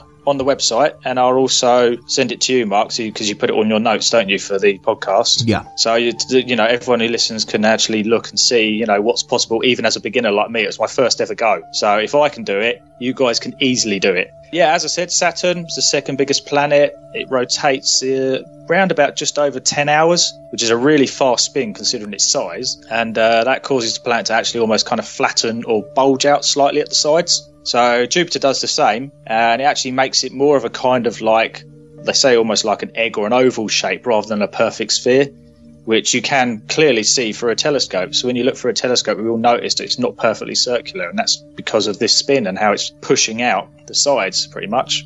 Uh, it has bands, but they're more subtle than Jupiter's ones. So they're harder to see, but you should be able to make them out, hopefully, have a decent scope. Not sure of binoculars, I've never tried, but you should be able to see its main moon, Titan, which is actually quite a large moon. They say you should be able to see around about eight of its sixty-two or however many moons with a decent-sized scope. So have a look and see how many moons you can see. So there's quite a few. you can see Jupiter's main four, can't you? I think there's a couple others you can see as well. Yeah. But uh, yeah, Titan is uh, it's, it's like one of the largest moons. I think it's only beaten by Ganymede, isn't it? It's, I think it's larger than Mercury, so it's actually larger than a planet. And I think it's even bigger than our moon. You can see it flying around the planet. Even with a pair of binoculars, you should see a white dot there that will move. You need a steady hand with some binoculars or a good tripod. But every night it does move position. So uh, Titan's quite strange because it, it's just a moon, but it actually has an atmosphere, doesn't it? It does, yeah. Not many moons do. I think it's ninety-five percent nitrogen and then like maybe five percent methane, as well as a few other things and that. They sent Cassini there, didn't they? Mm-hmm. And they're quite perplexed, aren't they, of like where the methane's coming from and how, it, how it's got this atmosphere. Where's it coming from? Yeah. So considering it's a moon, I think they've, they've delved a bit deep. I haven't really looked it up yet. So I might have to do a little Titan piece. But yeah, it's a great project to do. If you if you go out and look at it one night, just note where it is. Take a picture if you can of where it is, or just draw it on a piece of paper. And then pop out another night and then see how it's moved. And then you'll see throughout the month how it, you know, how quickly it spins around the planet. So you can actually see a moon flying around Saturn. But what everyone really wants to see, and as I always say, it's the crowd pleaser, is it's, it's rings, isn't it? Everyone knows Saturn for those amazing rings. Mm-hmm. Uh, like no other planet has rings like that at all. So when you see that through a telescope, you're like, oh my god, that is crazy. So you should be able to see, it's the Cassini gap, isn't it, in between the two? Yeah. That's the main gap there. You can see that. You might be able to see it with binoculars as well. And I believe it's named after a, a famed scientist who discovered many of its moons. So even with a small scope, binoculars, have a look, you'll be able to see that. It will look as if the planet is kind of almost like tipping its hat towards you. So when you have a look at it, you should be looking kind of almost at like the top of the rings because it's dipping down. Uh, maybe later in the year, as it as we go past it, you can sometimes see its shadow actually cast across the back of the rings, which is really cool. I love that. It's just one of my favourite things. I don't know why. I think it's like three D and it just makes it look like a real planet. As I mentioned before, its rings are made up pretty much of dirty water ice or snowballs and things like that, bits of rocks. Maybe like a comet's nucleus, that's kind of snowbally, isn't it? And stuff and bits and bobs in there. Yeah, just dust and yeah. ice and gas. All sort, yeah, all sorts of things. There are a few moons in there as well. I think they've been seen, some from scooping up the material, making gaps, and others are actually spraying out like debris and bits from sort of, is it cryo geysers and stuff like that one of the moons has got on? Yeah. Kind uh, of sprays that so high up, doesn't it? That it actually goes out, and they think that that's slowly creating a, a ring as it's going round. The cryo part of it, it represents the fact that it is actually frozen. Yeah. Um, that's, so that's where that comes into. Yeah, that's so it's like the geysers on Earth, but just a bit more extreme. Yeah. A lot higher. So that'd be something cool to see if you ever get to fly past. Yeah, Saturn's best viewed from the twenty-seventh because that's when it reaches opposition, and it will appear slightly brighter in the sky, and uh, that's when it's closest to Earth this year on the twenty-seventh. So you have to pop out and have a look. Now, before I move on to what's up in the month and a few things that we can uh, see this month and what's going on, I want to talk about an amazing night that myself and my right-hand man, Mick Scott, had. Uh, it was very random because I was just sat at home and I got a message from Mick saying that the uh, International Space Station was actually going to pass in front of our moon a few weeks ago, and he said, was I up for a trip to Dunstable Downs again? Naturally, I said, hell yeah, let's go for it. So yeah, he popped over, we loaded his van with all the gear, uh, we went. Uh, the weather was against us the whole hour before the transit was going to happen. There was a nice patch of cloud that just happened to be perfectly across the moon and was almost going with it. It did pop kind of in and out, so we managed to get a bit of focus as we, you know, try to have a go. We set up a couple of telescopes that were on tracking mounts, so they tracked it, so we didn't really have to worry too much. We knew that hopefully they were going to be mostly on it, just need a couple of adjustments, and it would just stay there. He's got a couple of C C D cameras, which are, they're a bit like webcams, really, which are really good because you just press record and they do like a thousand frames. So you're guaranteed, hopefully, that one of them might have something in it. So we had them set up and ready to go, and that's mostly Mick's gear because he's, you know, he does proper astronomy, or cheating astronomy as I call it. But then I also took my ten-inch Dobby and I popped my phone on it, and I was going to uh, manually follow the moon. After I pressed record on one, I was going to run to my Dobby and then manually keep that on the moon and record it on my phone just to see if you can get it on your phone. The cloud stayed in the way, as it does. We did manage to focus on the Mune for a few second gaps, so we knew we were on it, we were all ready to go, and then literally five minutes before it was going to transit the Moon and go in front of it, it cleared. It got in a gap where there was no clouds. So we rushed, we like spilt our tea, ran to our scopes, quickly sorted out the exposure, the gain and the focus and all that stuff to make sure it was all nice and clear, and hit record. Then I sprinted to my Dobby and then sat there for a few minutes manually following the Moon and recording. After it all happened, we saw absolutely nothing on the screens or, you know, it was so quick we didn't even know if we captured it. So we ran with our laptops, or should I say we walked carefully with our laptops, got in the back of Mick's van, which is carpeted, don't ask. We had a look, and we, we were viewing it, the data in there, and then voila, Mick found it on his. It was like a white dot, and it kind of went from the top left, skimmed across the front of the Moon to the bottom right. It literally went within like a second. But because you did a thousand frames, you can click each frame and see it go across. Now, I'm not allowed to repeat what he said when he saw it. I can imagine. Yes, you can imagine. He was very uh, excited, very happy.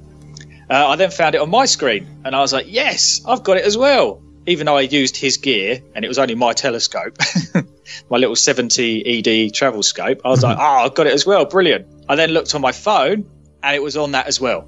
Wow. So you can get that just using your phone and manually filming the Moon. So you weren't using any specialist equipment or no, just nothing a- at all. It's just a, a ten-inch Dobby, which is literally a tube with a mirror on the end, and you move it with your hand. That's it. You're pretty much just moving a mirror, and you put your phone on there. You will need an attachment or something. I, when I did the I S S a couple of years ago, I used sellotape and an elastic band and bits to keep it on there. So yeah, you can do that. You you can do that. Anyone can do it. Which is what I love. I'm like, you know, Mick's got the proper gear and he can get a really nice picture of it, but you could get the International Space Station just using your phone with a telescope. So now anyone can go out and try that. And to me, that's what astronomy is all about. We went out there against all odds, thought, ah, oh, what the hell, let's go for it. So naturally we celebrated with a, you know, the, the good old British custom of another cup of tea. But it didn't end there, because in our joy, we were like, wow, the scopes are out. We watched the sun set nicely over the downs, and then Venus started popping out. So, you know, us being astronomers, why not? We had a little look at Venus. It was about its three-quarter phase, and this month it is starting to move sort of towards us and round in front of the sun. But it can still be enjoyed this month. It's out there the whole time. So you can see that. As the sun set and we were looking at Venus, Jupiter popped out again, which will happen this month. Jupiter will be right there. It's kind of opposite where Venus is. If you look at Venus, I always say where the sun sets, Venus is there, and that's kind of to the right. If you look to the left of that, that's where Jupiter will be. So if you keep moving left, you'll see a big blob in the sky, and there's Jupiter. Have a look. But yeah, we were there doing that, looking at it. Four main moons were there, really good as always. Uh, we'd had a couple of visitors come by, because we always say, if you see the U K Astronomy flag flying, come and say hello. We're all more than happy to chat to, unless, of course, it's that five-minute window of trying to get the I S S. In which case, we'd be like, one second, this is really important. Give one second, we'll be with you. So, yeah, a couple of people came, had a chat, and had a cup of tea with us, which is great. Hopefully, a few new members on the website and, uh, sorry, the Facebook group. And then as we started to pack away our gear, clouds rolled in, which was quite good for us, more and more clouds. But we then started to see flashes in the distance. And I thought maybe it was a train, because you get that, don't you? If there's a train, I thought, don't know if there's any trains near here. We had a look at our weather apps, and there was a humongous storm coming. And it looked like it was coming up from Spain up to us. Mm-hmm. We looked at each other, and again, just we knew, that's it. We're here all night. We put the kettle on, and we sat in Mick's van from about eleven p.m. until three a.m., watching and filming possibly the best storm I have ever seen in my life. It was like four or five hours of just mayhem. Now, I wouldn't recommend sitting in a metal box on top of a large hill during a lightning storm. You've got four rubber insulators underneath. You do know yeah, that. Yeah, we have, yeah. I must admit, though, because he had a little, a little burner doing the tea and stuff, we had to jump out and risk our lives for tea. But, yeah, we sat there. We had some food. We had a cup of tea. I mean, we we were there like three hours. We were just chatting, filming it. It was, oh, it was mad. I can only liken it to the Blitz, which Mick would probably remember because he's quite old. But yeah, it was it was uh, that's that's what to me we're like. That's what life is all about. We may be astronomers, but you can always enjoy our planet. It's crazy. I mean, what it does day and night. You know, we want our members and all, you know, at and who listen to T G P Nominal to get out there and have crazy nights like that. It was a completely off the cuff. You know, let's just do it. You know, I came in at about four a m. The wife was like, "Where have you been?" Soaking wet. It's brilliant. So yeah, me and Mick were just average guys with a passion to go out and learn about the worlds around us and our own. And then, you know, we've seen some amazing things over the last couple of years that we've been in, and we just want to share it with you guys. So I mean, that's, you know, that was our night. That's something that you actually can do, because you can learn a lot about the planets from our own planet, and the other way round. You can learn a lot about our own planet from what is out there. Yeah, yeah. I mean, we've discovered more about our planet by actually visiting others, haven't we? Mm-hmm. About atmospheres and how things work. And I mean, half the stuff, like as you said, like cryo geysers, we didn't even know they existed. And then you see something like that, and new things have been found. And then that might have something to do with our planet. Yeah. And like re- massive reserves of water. They're saying there's loads, isn't there, on our planet? There's more water now below ground, they reckon, in massive reserves than there is on the surface and things like that. So, you know, that might have to do with... Uh, Jupiter's moon, mightn't it? That's they say it's frozen on the top, but has massive water underneath. And yep. If we can find a way to find that and, you know, peer through it, maybe we can do that on our planet as well. So yeah, explore. That's what I say. Explore. Go out there. I just had a well, it wasn't a message to me personally, but it was a message on on Facebook to everybody who follows him. But Alan Stern, who is the uh, the leading uh, investigator for the New Horizons mission, which has just come out of hibernation, by the way, for um, its next journey onto where it's heading next. Um, yeah, I heard about that. That's always a very nervous time, isn't it, for them? Yeah, just in case they, it doesn't wake it to up. Sleep and they're like, I don't know whether it's going to wake up or not. Yeah, but not only that, um, this week he is in talks at J P L, the uh, Jet Propulsion Lab in Pasadena, for the Europa Clipper. Oh, nice. Which is the, the next mission to Europa, which they yep. say could be one of these moons that is very similar to our own planet. Yep. Find some life. Mm. I hope we find life. We've got to find... It'd be really cool just to find something somewhere else, just to say we're not on our own, even if it's bacteria. It doesn't matter. We were once. But if they're in talks now about that, that's something that's going to happen...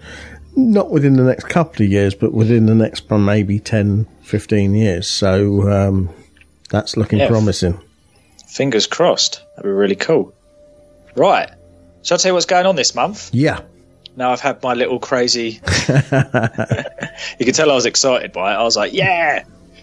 Yeah, so this month, there is, from the tenth, there is a faint comet. Uh, it starts to pass through uh, Cygnus, which is a constellation of the Swan. And it kind of uh, starts around the star... Now, I hate this because I don't know how to say this word, but, you know, is it Sadra? S A D R I'm going for.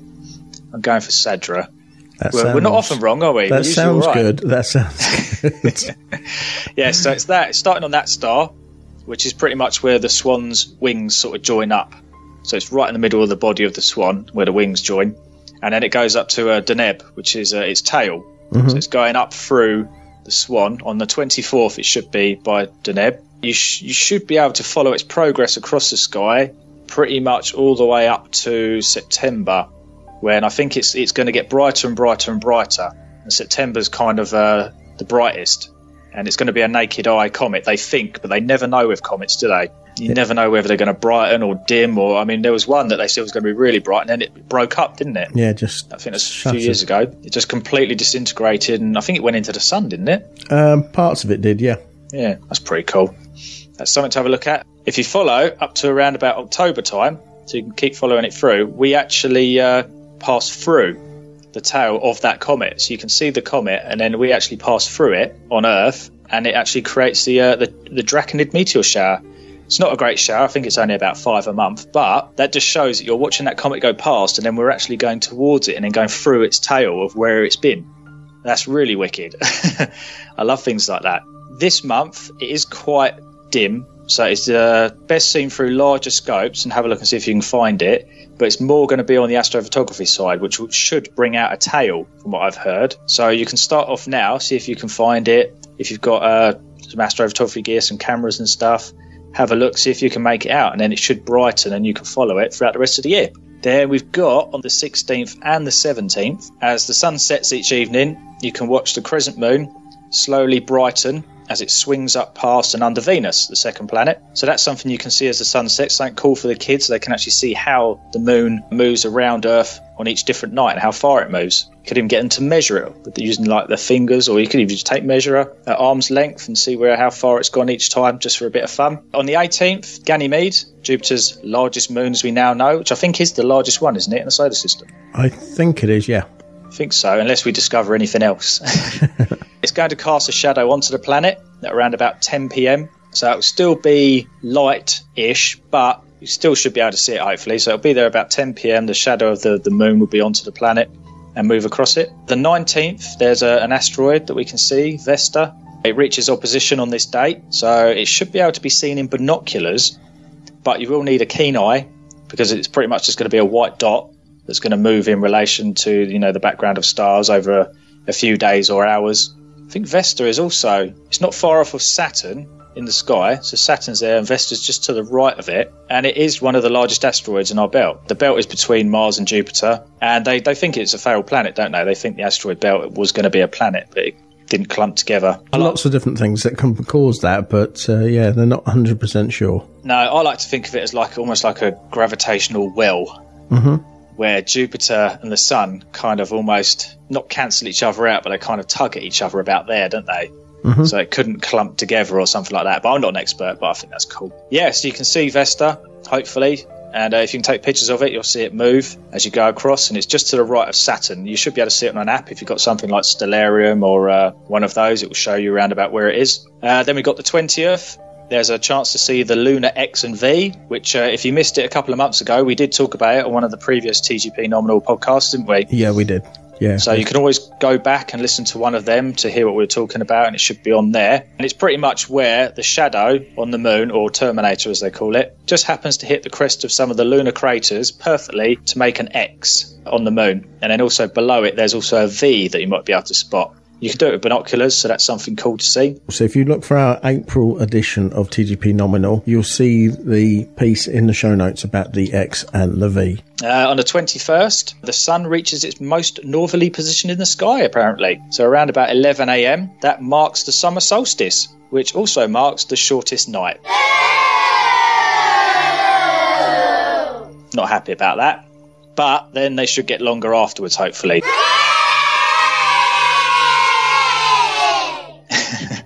For us astronomers. Uh, on the twenty-third, if you still haven't had a chance to see Jupiter, the moon's not far from it that night, so you can go out even with binoculars and see the king of the planets before it slips away, so it's a good time to pop out and see Jupiter right next to the moon.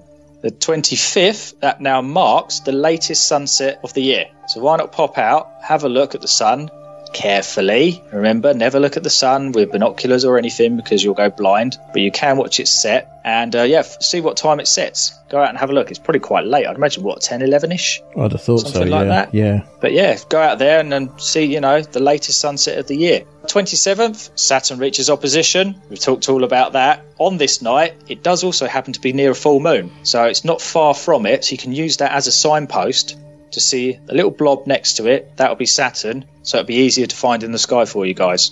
And then last but not least, on the twenty-eighth, we have a full moon, which is going to rise just after Saturn. So Saturn comes up first, then the full moon, around about ten thirty p.m, which is always great to watch. It's awesome to watch a full moon rise, especially in the summer, because it looks really, you know, it looks really large and reddy yellow as it kind of moves up, up into the sky. And then also, Saturn's not far again. Didn't see it the night before because it was cloudy. Go out and have a look. As always, we'll pop the object of the month, which is Saturn, of course. Be on our website, w w w dot u k astronomy dot org. It'll be under events and then object of the month. And as always, I know Mark does an amazing job at adding our notes with pictures onto his podcast page. So it'll all be there for you to enjoy. And that's, uh, yeah, that's this month's U K Astronomy Guide. So I hope you enjoy it. Get out there. See some thunderstorms. So once again, Ross, it's an absolute pleasure having you on the show. Thank you very much for having me again. You know me, I love talking, especially about space. Uh, in this case, this is your second appearance on the show because we played your bit in that you uh, did for Field of Force Day as well. So Cool. Well, hopefully there'll be another one for uh, this year's. Yeah, awesome.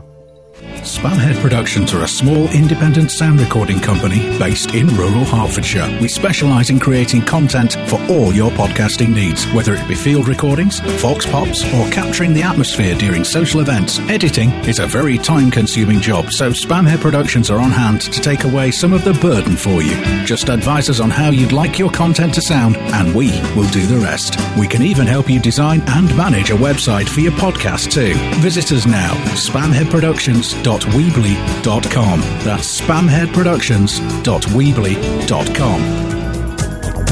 So Liz, I understand congratulations are in order because you are now fully accredited with the uh, five oh first, right? Ah, I now do have a costume cleared with the U K garrison. I still have to do an official troop with them in it, but yeah, I I am officially cleared staff officer.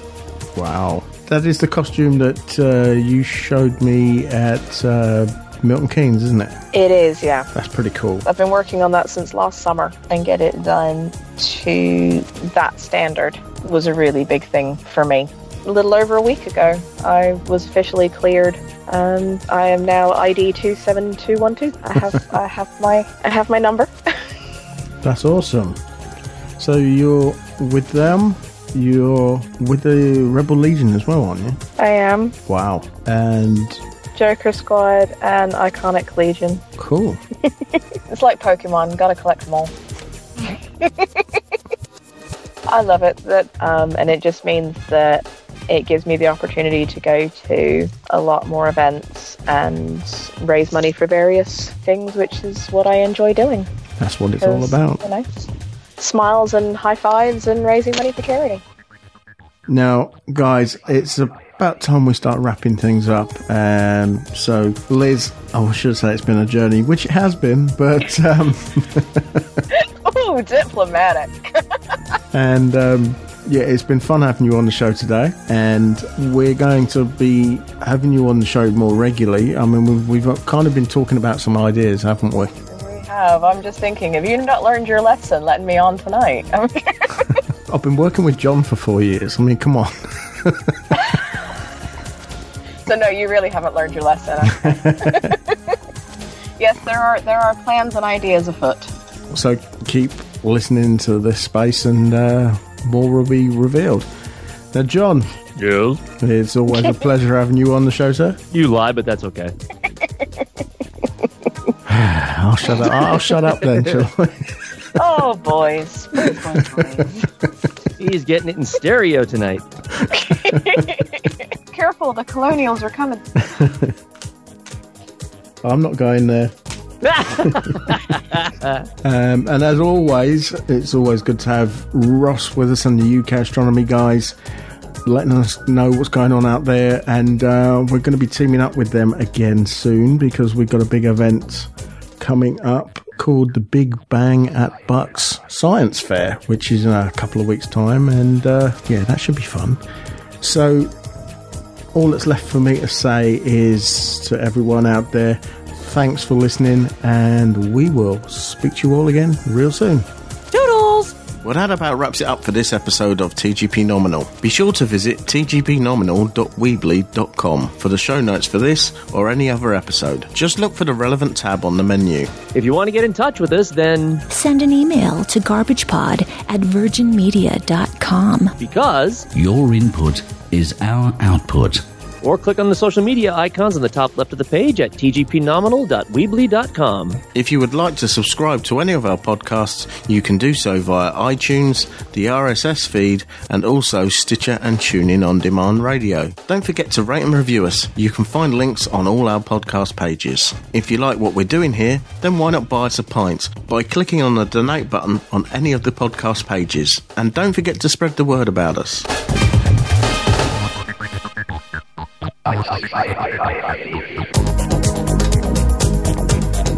Station, this is Houston A C R. Thank you. That concludes the event.